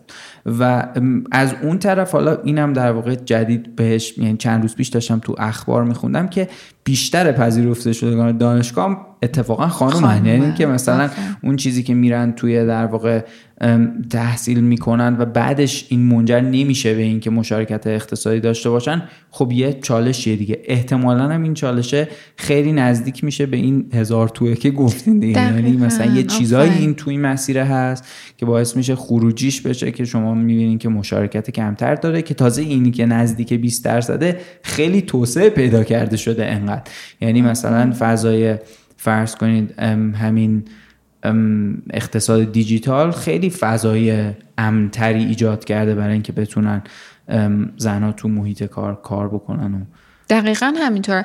من واقعا ازت ممنونم که گفتی چون دقیقا این جمله رو تو مقاله گفته بود که ما اگر همش اون استعاره سقف شیشه رو به کار ببریم داریم قافل میشیم از اینکه کل این مسیر در واقع پر از چالشه و قافل میشیم از اینکه ما باید به همه این مشکلات همزمان حمله بکنیم. و مثلا خیلی جالبه میاد یه سری راهکار میده. میاد میگه که آگاهانه بیاین هی از اون پیش داوری هایی که نسبت به مثلا فرض کن روحیات و شخصیت زن وجود داره بیاین بکاهین در محیط های کاریتون. آگاهانه مثلا بیاین فرض بکنید به یک مدیر زن فرصت بیشتر و تایم بیشتری بدین برای اینکه خودش رو نشون بده. آگاهانه بیاین مثلا فرض بکن قواعدی بذارید که در مثلا فرزند آوری هم پدر و هم مادر مشارکت داشته باشن در اینکه بخوان مرخصی برن نمی‌دونم می‌دونی؟ چون بالاخره اون کارفرما میاد نگاه می‌کنه میگه که خب ببین من مثلا می‌خوام جذب بکنم بیاد این آنبوردم بشه یه انرژی هم بذارم بعد این پس فردا می‌خواد مثلا بره مادر بشه فلان بشه ولش کن. ولی تو وقتی که این شرایط رو می‌دونی آگاهانه میای و اتفاقا برای بچه هم بهتر برای خانواده هم بهتره ها. یعنی ولی چیزایی که بهبوده تدریجیه دیگه مثلا نگاه بکنی بالاخره مثلا واقعا پنجاه سال پیش در امریکا هم خیلی شدید بوده تبعیض جنسی. یعنی واقعا مثلا در این حد که فکر کنم همین مقاله می‌گفت نیکسون مثلا گفته که آره من مثلا مشخصه که چرا در دادگاه عالی امریکا مثلا هیچ خانم منتصب نمی‌کنم. به دلیل اینکه اصلا خانم احساساتی و دمدمی مزاجن. البته که آقایون هم هستن ولی در خانم ها احتمال بیشتری داره. الان اگه جرأت داره اصلا دیگه الان اینستاگرام اکانتشو اصلا خودش دقیقا خود اینستاگرام میبنده اکانتشو. ولی ببین خیلی جالبه. حالا چون مرتبط با موضوع شبکه سازیمون هم هست و میگفتش که خانم ها باز به خاطر اون نقشایی که توی خانواده دارن اولین جایی که می‌زنن از معاشرتاشونه و اون جایی که باید بیان رو سرمایه های اجتماعیشون توسعه سرمایه اجتماعیشون سرمایه گذاری کنن. اولین جایی که می‌زنه معاشرت رو می‌زنه. خب ببین نمی‌شناسه دیگه. اون وقت آدم نمی‌شناسه. خیلی کسی رو نمی‌شناسه. و بعد جالبه مثلا در حدی دارن حالا به حال روی موضوع تمرکز می‌کنن و سعی می‌کنن راهکار در بیارن که مثلا میگن که خب بالاخره اون networking خیلی اوقات داره در فضاهایی که خب مردونه است اتفاق میفته. مثلا فلان کمپانی بزرگ برمیداره مدیرای ارشدش رو مثلا چه می‌دونم توی مقاله میگه دیگه می‌بره مثلا شکار بلدرچین مثلا. خب شکار کلا مثلا شاید یه حرکت مردونه یا مثلا رستوران و توری که مثلا می‌گفت چیده بودن مثلا طوری بود که خیلی مناسبه حالا اون جاهایی که می‌خواستن برن خانم نبود. و خیلی اعتراض جدی شده بود به اینکه مثلا تو داری فرصت ها رو از مدیرای خانوم می‌گیری. خب طبیعتا من مثلا وقتی می‌بینم به عنوان مدیر زن قرار همچین فضایی مثلا بره شکار بعدم بیاد بره مثلا networking تو این مثلا رستوران های خاصی که مثلا بیشتر مثلا برا مرداست نمیرم. حالا اون تازه مثلا در کشوری مثل امریکاه باز اینجا هم همینه ها. ببین کم و بیش واقعا این این مسائل وجود داره. ولی خیلی داره بهتر میشه. و من عمدا ابتدای صحبتم گفتم که واقعا من فکر می‌کنم که مردها هم خیلی نقش دارن در اینکه بیان و کمک کنن که به زنها اصلا نقش بدن. چرا مثلا مدیر اچ آر خانم به نسبت زیاد داریم ولی مثلا مدیر تولید زن مثلا کمتر داریم؟ چرا قسمت های عملیاتی و حیاتی شرکت رو نیام بدیم دست خانوما؟ میگه مسئولیت بهشون بدیم فضا بهشون بدیم و اون مانع ها رو هم بشناسیم. یعنی اون شرایط این که به هر حال مثلا نقش ها و توقعات خانوادگی هم واقعا دقیقا چیزی که فرهنگ نمی‌دونم اینا هم چیزایی که خیلی آگاهانه هممون باید روش کار بکنیم. و من خیلی جالبه که مثلا یه دوستی دارم میگفتش که پسر داره. و بعد میگفتش خیلی مثلا تاکید داره روی اینکه این پسر مثلا آشپزی بکنه و یاد بگیره. نمی‌دونم مثلا نقشهایی که تو شاید بیشتر داری اینا رو مرتبط می‌کنی به کاراکتر مثلا خانم اینها رو یاد بگیره و بیاد توی یه فضای برابری مثلا قرار بگیره. یعنی اون وظایف که مثلا در واقع تو خونه وجود داره برای حالا الان مردم مشارکتشون بیشتر شده ها تو مثلا کارهای خونه ظرف شستن لباس مرتب و فلان کردن خونه. ولی هنوز هم مساوی نیست. مثلا اگه فرض بکن که تو همین مقاله می‌گفت چه می‌دونم چل سال پیش مثلا خانوم خونه سی و پنج ساعت وقت میذاشته آقاه پنج ساعت میذاشته جفت شاغل ها جفت شاغل. الان مثلا چه می‌دونم شاید شده مثلا چه می‌دونم 25 15 ولی بازم قطعا خب این تایم بیشتری به اون آقا میده بر مطالعه برای نمی‌دونم همون فرصت های مثلا حالا networking هر چیزی که هست. برا همین من فکر می‌کنم که خیلی آره این چالشه واقعیت وجود داره. ولی سقف شیشه ای نیست یه هزار توه و واقعا باید هممون بخوایم. یعنی من و تویی که فارغ از اصلا نقش همون در سازمان به عنوان دوتا انسان که بخوان مثلا فرض کن یه خانواده رو تشکیل بدن اینو باید بخوان. پدر و مادرها باید اینو درک کنن و بخوان و مثلا در واقع ارزش های اشتباهی رو به نظر من منتقل نکنن. آی نمی‌دونم زن برای کار ساخته نشده آی نمی‌دونم مرد نمی‌دونم برای سختی ساخته شده. این اینا نیست واقعا. یعنی من فکر می‌کنم که خب خیلی داره تغییر می‌کنه واقعا و بهتر میشه شرایط ولی باز هم آگاهانه باید خیلی بیشتر برای اینکه این مسئله حل بشه و بتونیم واقعا حضور خانم ها رو داشته باشیم در کل حالا اون مراحل یه خواست هم فردی و هم یه خواست جمعی و هم سیاست گذاری درست. اینا باید همشون با هم دیگه همراه بشه تا اون اتفاق رقم بخوره. چون واقعا می‌دونی هم زنها مفیدن برای محیط کار خیلی جاها مثلا الگوی رهبری مادرانه واقعا می‌تونه کار کنه که هم مادرها چی هم قاطعا هم همدلی دارن دیگه. و هم الگوهای رهبری مردانه. برای همین واقعا نظر من خیلی حیفه که محیط کار نداشته باشن. یعنی چرا باید واقعا مثلا توی فورچون 500 که تازه میگم مثلا فکر کن شرکت های فورچون 500 تو کشور توسعه یافتن. چرا باید فقط دو درصد سی مثلا زن باشن و 6 درصد سی لولاش ها زن باشن. می‌دونی چرا باید این اتفاق بیفته؟ درصدی که ما جمعیت کره زمین مساویه دیگه تقریبا پنج و پنجه آره حالا یه،, یه بحثی هم که اصولا هر جایی که در واقع یه تبعیضی وجود داره پیش میاد اینه که فرصت برابر ایجاد کردن لزوما به این معنی نیست که شما مثلا اگر که یه خانومی رو دیدین با یه آقایی که دقیقا مشخصاتشون یکی بود. مثلا اون خانومه رو بگیری برای اینکه داری براش فرصت ایجاد می‌کنی. یه مقداری حالا یه من یه دوستی دارم یه جاهایی از یه چیزی استفاده می‌کنیم از یه اصطلاحی استفاده می‌کنیم که تبعیض مثبت. باید مثلا یه همچین شکلی هم داشته باشه. یعنی شما میگین که مثلا فرض کنید یه خانومی به خاطر اینکه مادر بوده توی بازه مجبور شده که مثلا پارت تایم کار کنه. در واقع پاره وقت کار کنه و این این فرصت براش ایجاد نشده که بتونه دقیقا همون مقداری که آقای تجربه داشته با همون سن در واقع تو همون سن اون, اون مقدار تجربه داشته باشه. و خب مثلا از سمت یک کسب و کاری می‌تونه اینجوری نگاش بکنه که من می‌تونم در واقع اون حالت خیلی برابره تقریبا هیچ وقت وجود نداره. اون چیزی که شما میگین که مثلا چرا یه مدیر تولیدی در واقع این کار مثلا شما مدیر تولید زن نمی‌بینین یا کم می‌بینین خیلی هم بامزه است. این شاخص ها رو معمولا همه می‌شناسن. مثلا یه دونه راننده کامیون هست که خانومه مثلا همه میشناسنش. و مثلا اینو نمی‌بینین. این به نظرم تو کسب و کارها اینجا نقششون یه مقداری پررنگ میشه که بتونن یه کاری بکنن که در واقع اون چیزی که شما میگین فرصت ایجاد بکنن یه مقداریش هم باید تو اون کسب و کار خودش بخره این ریسکا رو دیگه. که من دارم یه فرصتی ایجاد می‌کنم که اون چیزی که مثلا توی آینده ای می‌تونه شکل برابری بشه اتفاق بیفته. دقیقا. دقیقا همینطوره. به نظر من واقعا اگر که یعنی آگاهانه باید به سمتش حرکت بشه. اگر که باور وجود داشته باشه توی مدیرای اون مجموعه که حضور خانم ها واقعا یه سری منافع داره. یعنی من واقعا خودم خیلی خونسا واقعا نه بخاطر اینکه یک زنم.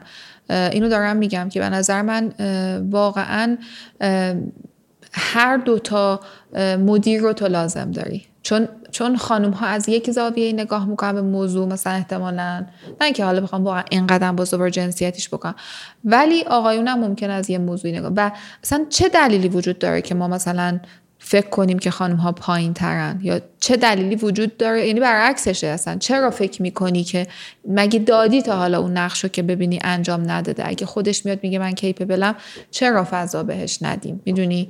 بیشتر من نگاه هم واقعا اینه و من فکر کنم خودم چون خب خیلی تو مسیری که اومدم درگیر بخشای مثلا اصلی کار خیلی جاها شدم خود این باعث شد که مثلا بر من یه فرصت خوبی فراهم بشه که بتونم حالا نقش, نقش هایی که مثلا دارم شاید الان نقش که داشتم توی رزومم شاهد خیلی آمار متاسفانه ضعیفی از زنها هستیم که توی این جایگاه ها تونستن نقش داشته باشن.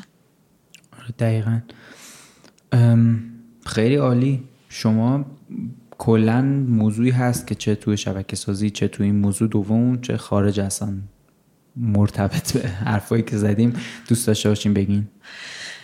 من نه مرسی واقعا. من خیلی خوشحال شدم که با هم گپ زدیم. امیدوارم که مفید بوده باشه و ولی خب آرزوی قلبی رو فقط بگم که دوست دارم که در واقع توی یه دنیایی زندگی کنیم که خیلی در واقع توش اتفاقای خوبی میفته و آدم ها خوشحال ترن دیگه که حالا یکیش از اون چیزایی که خوشحال ترم می‌کنه واقعیت اون بحث حقوق برابر خانوم ها و آقایانه. به طور خاص حالا در ایران فکر می‌کنم که خیلی ما جای کار داریم روی این موضوع و امیدوارم که واقعا حالا یه روزی خودم دو تا دختر دارم دخترهام حداقل مثلا شرایط کلی که در واقع توی این کشور دارن تجربه می‌کنن شرایط خیلی مطلوب تر و خیلی مساعد تری باشه برای اینکه بتونن واقعا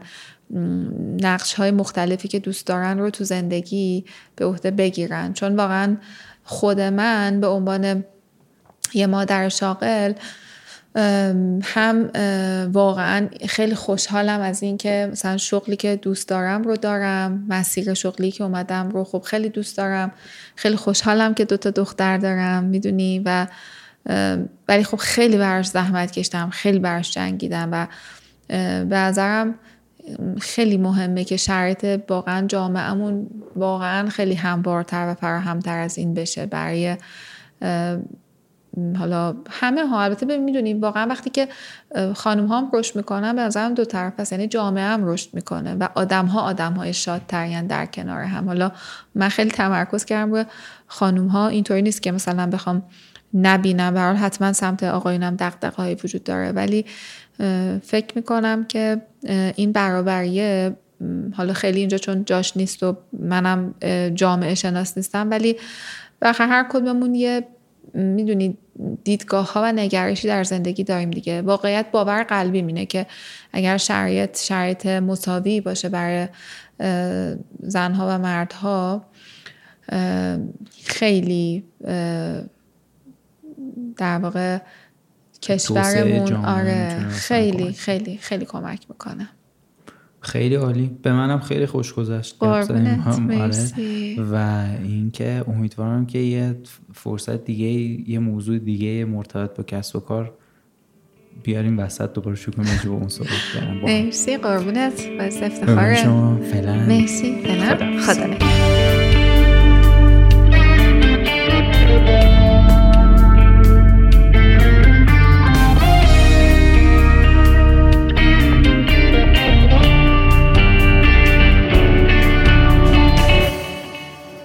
سی و سومین اپیزود کارکست بود که میشه قسمت هشت از فصل سه و توی آبان 1402 منتشر میشه. توی این اپیزود ما با خانم مریم نجفی در مورد شبکه سازی صحبت کردیم و امیدواریم که این گفتگو براتون جالب بوده باشه. کل این فصل با حمایت مایلیدی تهیه شده. دمشون خیلی گرم توی این فصل همراه ما بودن و همکاری هم باهاشون خیلی لذت بخش بود. اگه این اپیزود براتون جالب بود لطفا به دوستانتون معرفیش کنین و مطمئن باشین که این یکی از بهترین مدلاییه که می‌تونین از ما حمایت کنین. خیلی خیلی خوشحال میشیم تو شبکه های اجتماعی دنبالمون کنید اینستاگرام توییتر یا همون اکس کانال تلگرام لینکدین و یوتیوبمون رو می‌تونین با search کردن کارکسب به فارسی بدون فاصله بین کارکسب یا به انگلیسی K A A R C A S B پیدامون کنین توی کست باکس اپل پادکست و تمام شبکه های اجتماعی از طریق ایمیل هم می‌تونین نظراتتون رو برامون بنویسین. ایمیلمون هم تو توضیحات این اپیزود هست. ویدیو این مصاحبه هم با یه ذره تاخیر بعد از پخش این اپیزود روی یوتیوب قرار می‌گیره. اونجا هم اگه ببینینش باز یه جوری از ما حمایت کردین. ایما میرزا علی خانی همه کارهای مربوط به هویت بصری و طراحی گرافیک انجام میده. شاهین بهنامیان همه ویدیوها رو چه تو شبکه های اجتماعی چه تو یوتیوب می‌سازه. موزیک کارکسب و تنظیم پادکست با نامی جمشیدی مقدمه مهیار کاکایی کارهای وبسایت رو انجام میده و محدث رایجی مسئولیت digital marketing و شبکه های اجتماعی رو داره. دمتون گرم که به کارکسب و کلا پادکست فارسی گوش میدین و امیدوارم که هر جا هستین خوب باشین.